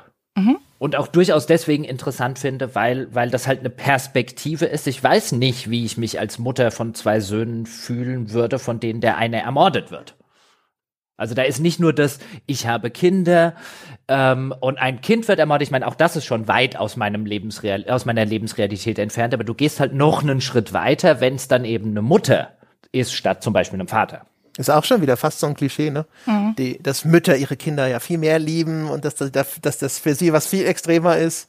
Das, das, das meinte ich da, ja, ich weiß, ich weiß, das meinte ich damit aber gar nicht. Äh, ich glaube nicht, dass Mütter ihre Kinder per se mehr lieben als, als, als Väter zum Beispiel, aber Mütter machen halt körperlich was anderes durch als die Väter. Ja, ich, wie gesagt, als, als bewusst kinderlose Frau habe ich immer so ein bisschen Probleme mit, mit äh, der Darstellung von Mutterschaft, eben weil dann häufig so ein Aufopferungsaspekt da reinkommt, den ich persönlich nicht nachvollziehen kann. Und der vielleicht vorhanden ist, ich weiß es nicht und das will ich auch gar nicht beurteilen. Ich fänd's halt interessant, sowas nachzuvollziehen, aber ich finde, das wird einem in Filmen und, und so weiter schon oft genug gezeigt. Und da bin ich mir immer nicht ganz sicher, ob ich jetzt gerade wirklich realistische Darstellung von Muttergefühlen sehe oder nicht auch so ein bisschen gesellschaftliche Propaganda. Ich, ich, ich verstehe, was du meinst. Ich meine halt so jetzt aus meiner Perspektive raus ist es halt so ein, äh, ich, ich werde es nie in der Realität herstellen können, ja, ein Kind auf die Welt zu bringen, äh, biologisch. Aber wenn ich versuche, mich empathisch reinzuversetzen, dann kann ich voll und ganz verstehen, dass jemand, der über so viele, teilweise Stunden hinweg, solche abartig absurden Schmerzen gehabt hat, damit dieser Mensch auf die Welt kommt, dass es für den, also ich kann mir völlig vorstellen, wenn ich so viele Schmerzen erleiden müsste, damit ein neuer Mensch auf die Welt kommt, würde ich da vielleicht auch mit anderen Augen drauf gucken, als wenn ich diese Schmerzen nicht erleide. Ja, klar. Also das, äh, Aber was ist mit den Müttern, wo die Geburt problemlos gelaufen ist oder vielleicht, weiß ich, mit Narkose oder so? Ich will es doch gar nicht kleiner. Ich sage halt einfach so, ich finde das so eine, eine, eine bemerkenswerte Leistung. Ja, ich habe ich hab schon Angst, zum Zahnarzt zu gehen, wenn der bohrt. Ja, ja. Ja, ja, ja, ja. Ich, ich dachte nur gerade so, da wir sind, also das ist, ich glaube, das ist halt echt manchmal echt, äh, sogar bei dem Thema ist es, glaube ich, manchmal schwierig, dann doch nicht wieder in so so dieses etwas in so Stereotype reinzufallen, wenn man also so sagt so, ja, aber sollte sie nicht mehr äh, äh, weiblich, äh, sollte diese weibliche Hauptrolle nicht auch weiblicher sein dürfen? Und dann so, ja, was ist denn weiblich? Und dann kommst du so, ja, äh, so, wenn sie netter ist und vielleicht sollte sie mehr lächeln, sollte kooperativ sein und so, weißt du, so diese, gibt ja so diese klassischen äh, Zuschreibungen, wo man sich so denkt, so, aber das, das ist doch Quatsch. Also wahrscheinlich davon ist doch 80 Prozent ist, äh, äh, ist wenn es denn tatsächlich überhaupt existiert, dann ist es deswegen so, weil wir Frauen und Mädchen so erziehen, dass die halt mehrheitlich so werden, sozusagen. ne? Aber ich glaube, der Anteil dessen, was jetzt zum Beispiel angeborene Unterschiede oder so angeht, jetzt äh, ist, ist nicht so groß. na gut, das ist ja der, klassische Unterschied zwischen Sex und Gender auch. Also zwischen biologischem Geschlecht und, und kulturellem Geschlecht. Und ich meine, für Spiele spielt das biologische Geschlecht keine Rolle, weil, weil Aloy keine Eierstöcke hat. Und Kratos hat auch keinen Blinddarm oder so. Äh, Das äh, biologische Geschlecht ist ja nicht vorhanden bei fiktiven Figuren. Und äh, das, das soziale Geschlecht, also was für Stereotype oder was für Erwartungen oder was für äh, Darstellungen, wie Männer oder Frauen sein sollten, die sie dann reprä repräsentieren, das ist ja das Wichtige. Und ähm, vielleicht kann ich da noch so ein bisschen die Brücke zur Mutterschaft schlagen, weil ich würde jetzt nicht sagen, dass ich mir mehr Figuren wünschen würde, die Mütter sind oder die schwanger sind. Aber was natürlich interessant oder ein schon spannender Punkt wäre, wenn in Spielen überhaupt mal die Frage aufkommt, dass Frauen schwanger werden könnten. Also auch wenn man jetzt männlichen Protagonisten spielt und irgendwie äh, weibliche Love Interests hat, dass ein Thema wie Verhütung zumindest mal kurz angesprochen wird, wäre ja eine Möglichkeit. Ja, aber Elo hat doch keine Eierstöcke. Was willst du denn damit Verhütung? Ah, ich rede jetzt ja von der Erzählung. Ich meine, äh, es geht dann natürlich auch darum, wer kulturell für Verhütung verantwortlich gemacht wird. Und damit sind wir dann wieder beim, beim Gender-Aspekt. Ja, Frauen, oder? Ja, genau. Das, aber wir hatten das, äh, hatten das auch mal. Das habe ich doch so gelernt in der Schule. Oh Gott. Ja, du bist auch in den 90ern zur Schule gegangen. Wie wir alle, da war HIV auch noch eine tödliche Krankheit. Aber nur für Homosexuelle. Stimmt. Du bist Und sicher. Junkies. Und Junkies, genau. Wir sind also alles, ja. Stimmt, ja. Und Blutspenden, Junkies. aber dann hat man halt Pech gehabt. Wir hatten das aber tatsächlich mal irgendwo sogar schon, dass wir nämlich auch gesagt haben, so wäre ja mal interessant, ne, wenn jetzt hier, wenn du Femshap äh, spielst, ich glaube, es war vielleicht sogar in der Mass Effect Madness, ne, dass äh, wenn du dann deine mit deinen Love Interests und so, wie ist es, äh, kann Femshap schwanger werden? Was ist denn dann? Ja, und man, Nee, sowas wird ja, sowas wird ja, ist halt auch wieder einfach eine von diesen Gedankenspielen, wo man denkt, so wäre schon interessant, ne? Wahrscheinlich spielst du es hinterher und denkst dir so, um Gottes Willen. ja, aber äh, ist ja interessant, wie das ausgeklammert wird. Zum Beispiel bei Elder Scrolls, also mit dem, mit dem zweiten Add-on kamen ja Kinder dazu. Aber Kinder auch nur, indem du sie adoptieren kannst. Und warum gibt es nur das Adoptieren-Feature? Weil sie keine Bock hatten, ein Schwangerschaftsfeature einzubauen.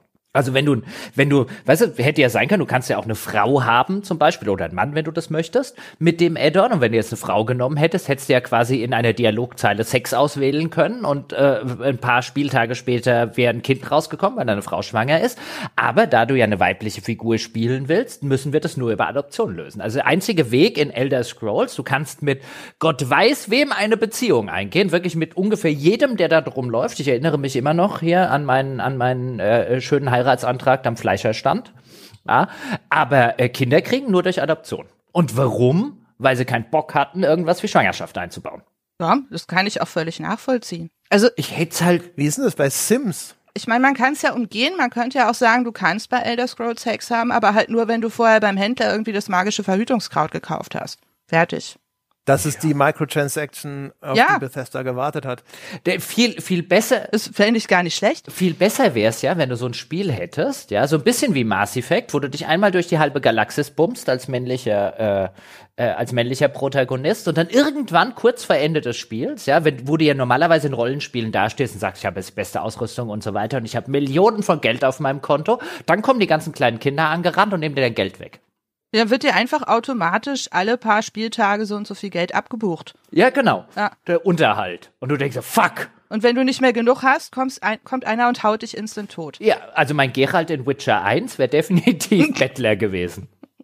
Ja, also ich finde es ja nicht schlimm, wenn man in Spielen Sex hat, aber ich finde, es muss halt einen Preis haben. So. Übrigens auch generell, ne, also überhaupt richtig, äh, also Beziehungen ne, ist ja auch etwas, was eigentlich gar nicht viel thematisiert wird. Und insbesondere halt, also auch, keine Ahnung, sowas wie Scheidung, ne, äh, Beziehungskrisen allgemein, ist glaube ich auch nix, was jetzt, also ich meine, das wird ab und zu aufgegriffen.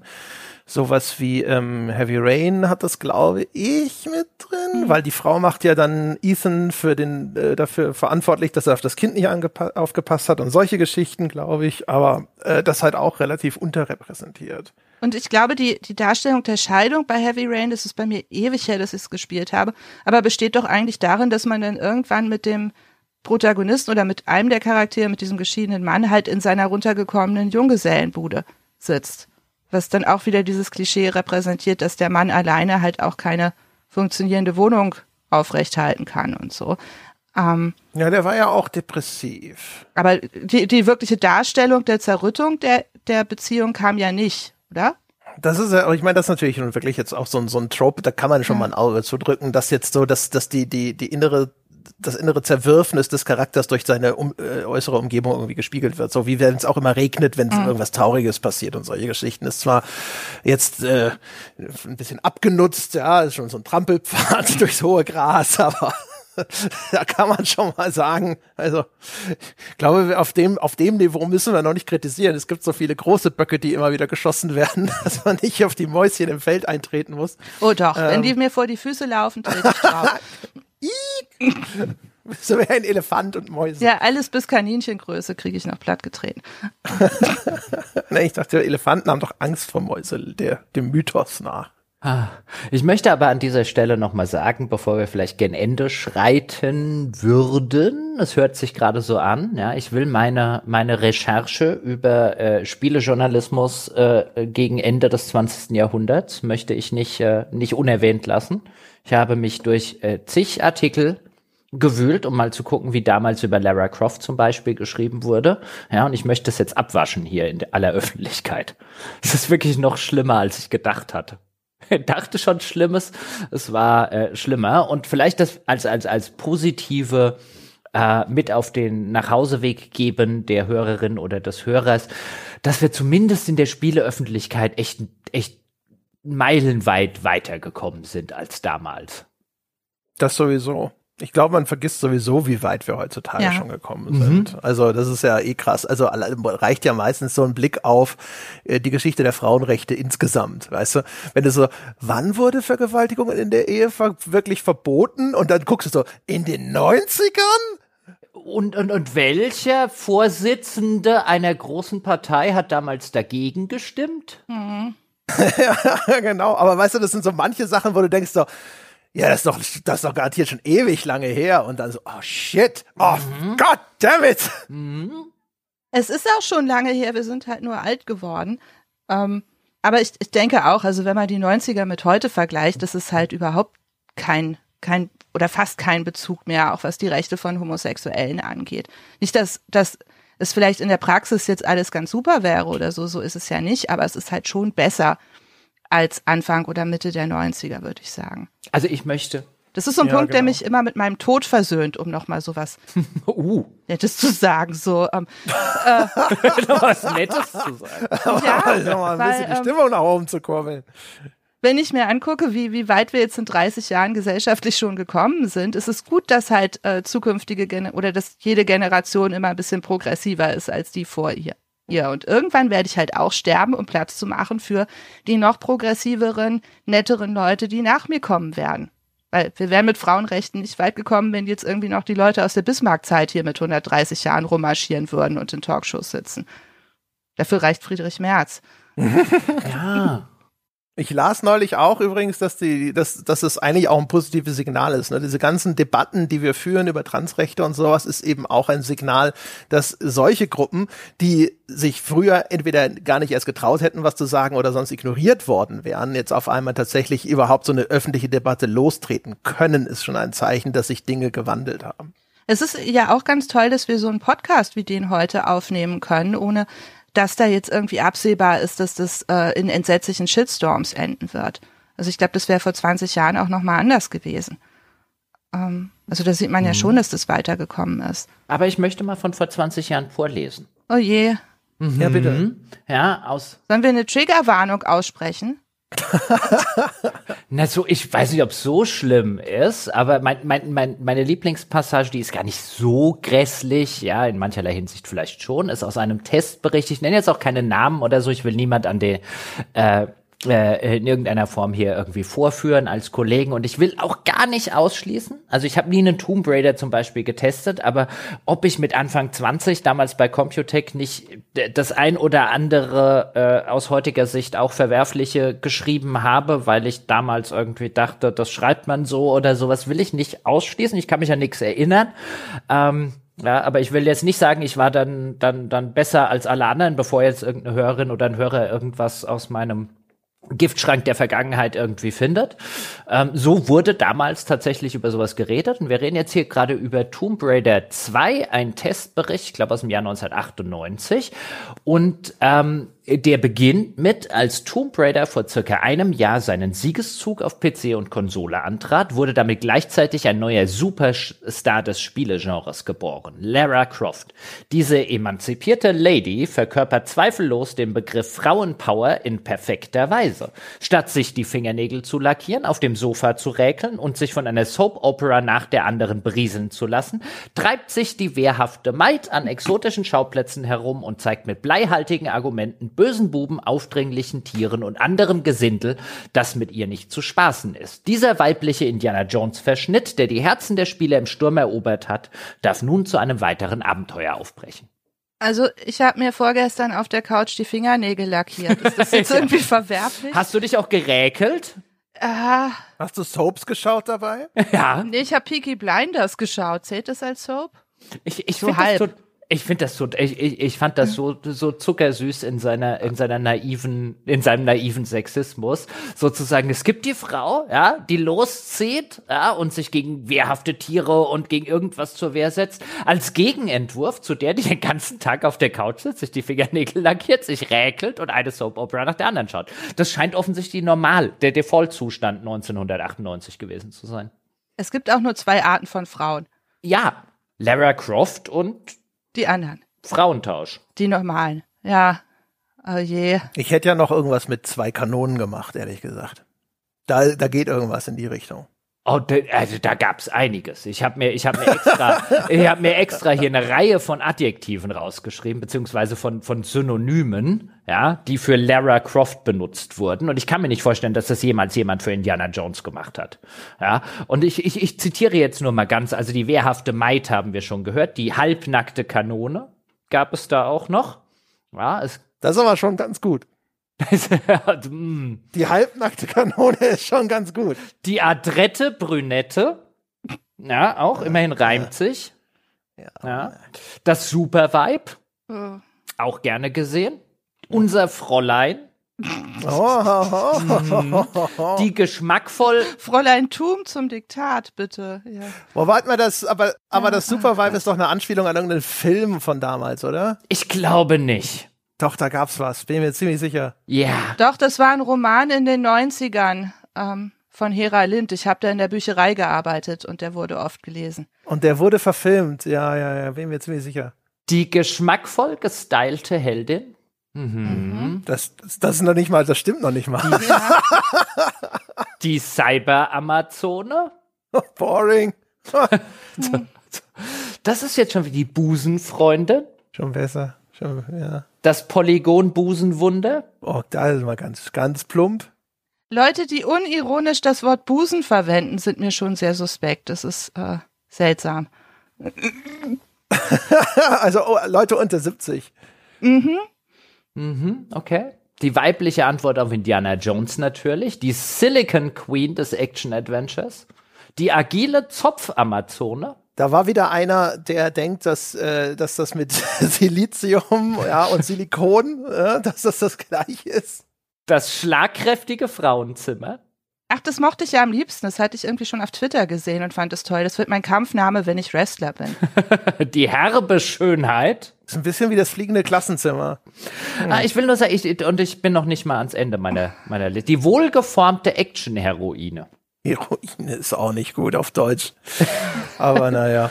Ah, Ich sag mal, da sind wir schon ein, äh, äh, ein paar Jahre weit gekommen seitdem. Ja, Gott sei Dank. Das stimmt, ja. Ich habe eigentlich, Hoffentlich. ich habe versucht in der Wayback Machine meinen alten Artikel zu Angel of Darkness aufzurufen. Ich habe bestimmt auch ein paar richtig gute Knaller hinterlegt, aber ich habe, der ist leider nicht erhalten geblieben. Das ist sehr ärgerlich. Da waren bestimmt die besten Gags drin. Ja, es gab dann, ich bin dann, bin dann bei der Gelegenheit übrigens über die, äh, über die, äh, Gott hab sie selig, Gott sei Dank, die PC Action gestolpert. Dieses Magazin, was irgendwie so Anfang der 2000er versucht hat, in irgendeiner Form edgy und politisch inkorrekt und so weiter zu bleiben. Da heißt es zum Beispiel auf dem Cover zu Tomb Raider 6, Laras dicke Dinger. Ja. Oh, Wie viele Fehler darf eine Frau haben? Fragezeichen. Also eindeutig weniger als ein Mann, weil der, der das, äh, ja. Ja, der, der, der, das Gute, Jana, ist, es ist nicht die schlimmste Zeile auf dem Cover, denn zu Battlefield Vietnam 2 heißt es, Schlitzauge sei wachsam, Agent Orange wird frisch gepresst. Ja. Die 90er waren ganz schlimm. Also ich mochte sie eigentlich, aber ja. Bei der PC Action, das Witzige ist damals, ich habe diese Diskussion immer mitgekriegt um die PC Action, dass sie irgendwie so plump und so scheiße ist und so. Und ich habe immer gedacht, es geht vor allem darum, um die, wie man das damals liebevoll genannt hat, Tittencover. Weil die PC Action hat ja dann auch angefangen, äh, reale Fotomodelle in irgendwelche, weiß ich nicht, Military Camo zu stecken und die dann als Covermotiv zu verwenden und sowas. Und ähm, ich habe dann erst jetzt so über die Jahre, dann kommt immer mal wieder so ein Ding, wo ich mir denke, holy shit, ich hatte keine Ahnung, was die da geschrieben haben. ich dachte Die- mal so, ja, komm jetzt. Ja. Nee, das, das Schlimme ist, dass mit den, mit den, mit den Coupé-Covern, also mit diesen Covergirls oder so, das hatten sie in der Phase, bevor sie diese gruseligen Artikel und Headlines geschrieben haben. Okay, also weil. Vielleicht hätten sie es dabei belassen sollen. Ja, wäre besser gewesen. Ich habe auch noch gefunden zu Medal of Honor Pacific Assault bei der Pizza Action übrigens Sommer, Sonne, Flammenmeer, Urlaub zum Japsen. Ja, es, äh, dieses, Das ist echt hart. ja, es, es, es erinnert einen so, wenn man heute fassungslose Videos aus den 50er Jahren sieht oder so. Und dann denkt man, die 90er sind Ja, stimmt, die Frauengoldwerbung. Besser. Aber es erklärt wunderbar, wie als ich damals, ich habe mich ja damals für die bei, bei Computec, also dem Verlag in Nürnberg, wo auch die PC Action rausgebracht war, beworben, wo ich dann auch angenommen wurde. Und nachdem das äh, äh, die Einladung zum Vorstellungsgespräch kam, saß ich da und habe wirklich die ganze Zeit bitte nicht PC Action, bitte nicht PC Action, bitte nicht PC Action. Ich würde auch PC Action machen, einfach um den Job zu machen, aber bitte nicht PC Action, bitte nicht PC. Oh Gott sei Dank kein PC Action. Ja, sonst würdest du heute auch mit Schaudern zurückblicken. Boah. Also noch viel schlimmer als jetzt. Stell dir mal vor, was für geile Headlines du geschrieben hättest. Also da würde ich, also ich, bei Schlitzauge sei wachsam oder ich bin echt froh, dass ich da nie auch nur in die Verlegenheit kam, sowas machen zu müssen. Da guckst du echt heute drauf und denkst, Das ist so, wie wenn man, wie man immer froh ist, dass es in der eigenen Jugend noch kein Twitter, Facebook oder so gab, wo die ganzen Jugendsünden verewigt werden. Weil man so da sitzt und so, also wenn ich damals bei der PC Action gearbeitet hätte, ich, oh mein Gott. Äh, Da, ich würde unter Pseudonym hier podcasten, das kannst du genau. Da hätte der plastische Chirurg das Aussehen komplett verändern müssen, wie bei jemandem, der nach Südamerika auswandern, äh, fliehen muss oder so. Das wäre so ein Stockfoto immer, weißt du, von, weiß ich nicht, äh, Herbert äh, Brenner oder was auch immer. Ich würde, würde mir jeweils wahrscheinlich die Anfangsbuchstaben suchen, die am weitesten von meinem eigentlichen Namen im Alphabet entfernt sind. Und dann auch eine Adresse im Ausland. Also Andros Peschkos hat geschrieben, der berühmte griechische Spiele, Spielekritiker. Also, ja, genau. Das ist der mit dem auffälligen Schnauzbart. Ja, genau. Und dann immer so bei Eventeinladungen, na, ich bin gerade krank. Schon wieder? Ja, ach, mit der Gesundheit ist echt nicht so gut. Ja, aber dafür hättest du für die Jeux Video oder wie die aus Frankreich hieß, André Peschke hat geschrieben. Ja, also, ja, genau. Weil ich wäre damals in dem Alter ja auch nicht klug genug gewesen, da unter Pseudonym zu schreiben, bestimmt. Das wäre ganz, das wäre ganz schlimm ausgegangen. Wenn du dann auch erstmal dann so in so, so, so einem Laden drin bist oder sowas, wo das alle oder so mitmachen und das alles normal ist oder so, weißt du, und man sich dann gegenseitig versucht zu übertreffen, das ist garantiert, also keine Ahnung. Ich weiß nicht, wie viel. Ja, das ist ja einfach auch eine Sache der Gruppendynamik. Ähm, Ja. Also ich weiß nicht, wie viele heute von den Autoren von damals da sitzen und auch gern nicht, nicht mehr angesprochen werden möchten darauf, dass sie da überhaupt äh, dran teilgenommen haben. Ja, es ist 30 Jahre her. Ja, aber ne, man, man äh, sagt das hier James Gunn. Ne? Hm, ja, Manchmal holt einen die Vergangenheit wieder ein. bin so froh, dass mein 15-jähriges Ich nicht twittern konnte. Ich kann jetzt hier völlig entspannt sitzen. Ja, ohne Scheiß, ey, das, das ist wirklich gut. Es ist echt gut, dass, dass das alles irgendwie so größtenteils zumindest ja in den in, in, einfach in den Annalen der Geschichte in irgendeinem dunklen Vortex verschwunden ist. Und ansonsten keine Ahnung, jetzt längst so eine Firma bezahlt, die deine deine Internethistorie bereinigt. Wahrscheinlich. Oder ich wäre wahrscheinlich gar nicht in den Staatsdienst übernommen worden oder so. Vielleicht, vielleicht erklärt das, warum Elon Musk, äh, Elon Musk, genau, Elon Musk Twitter gekauft hat. Das hätte vielleicht echt billiger haben können, aber Lieber kaufen, statt die Scheiße in der Öffentlichkeit zu haben. Das wird, ihm- wird aber ja voraussetzen, dass er irgendeine Form von Schuldbewusstsein, Selbstreflexion, Angst oder irgendwas hätte. und er hätte vielleicht auch aufhören müssen, Neues zu produzieren. ja, okay. und zunehmend Schlimmeres. Also von, ich weiß nicht so recht. Nun ja. Nun denn, also meine Damen und Herren, ja, mit diesem fantastischen Ausflug in die Vergangenheit äh, beschließen wir die heutige Folge. Ich hoffe, ihr hattet Vergnügen da draußen. Ja, ich hoffe, es war gewinnbringend für euch. Vielen Dank schon mal fürs Zuhören. Wenn ihr uns einen kleinen Gefallen tun wollt, ihr könntet äh, zum Beispiel uns äh, folgen auf Spotify, ihr könntet uns eine nette Bewertung geben auf iTunes, ein paar nette Zahlen dazu schreiben und so weiter und so fort. Oder ihr tut euch selbst auch einen Gefallen mit dem wunderbaren Abo gamespodcast.de slash abo patreon.com slash auf ein Bier oder direkt aus eurer Apple iTunes-Podcast-App hinaus einfach das Abo klicken. Tausende Bonus-Episoden warten darauf, von euch gehört zu werden. Und wenn ihr Lust habt, könnt ihr mit uns auch über diese Folge und alles andere diskutieren im weltbesten Spieleforum unter forum.gamespodcast.de. Das war's für diese Woche. Wir hören uns nächste Woche wieder. Bis dahin.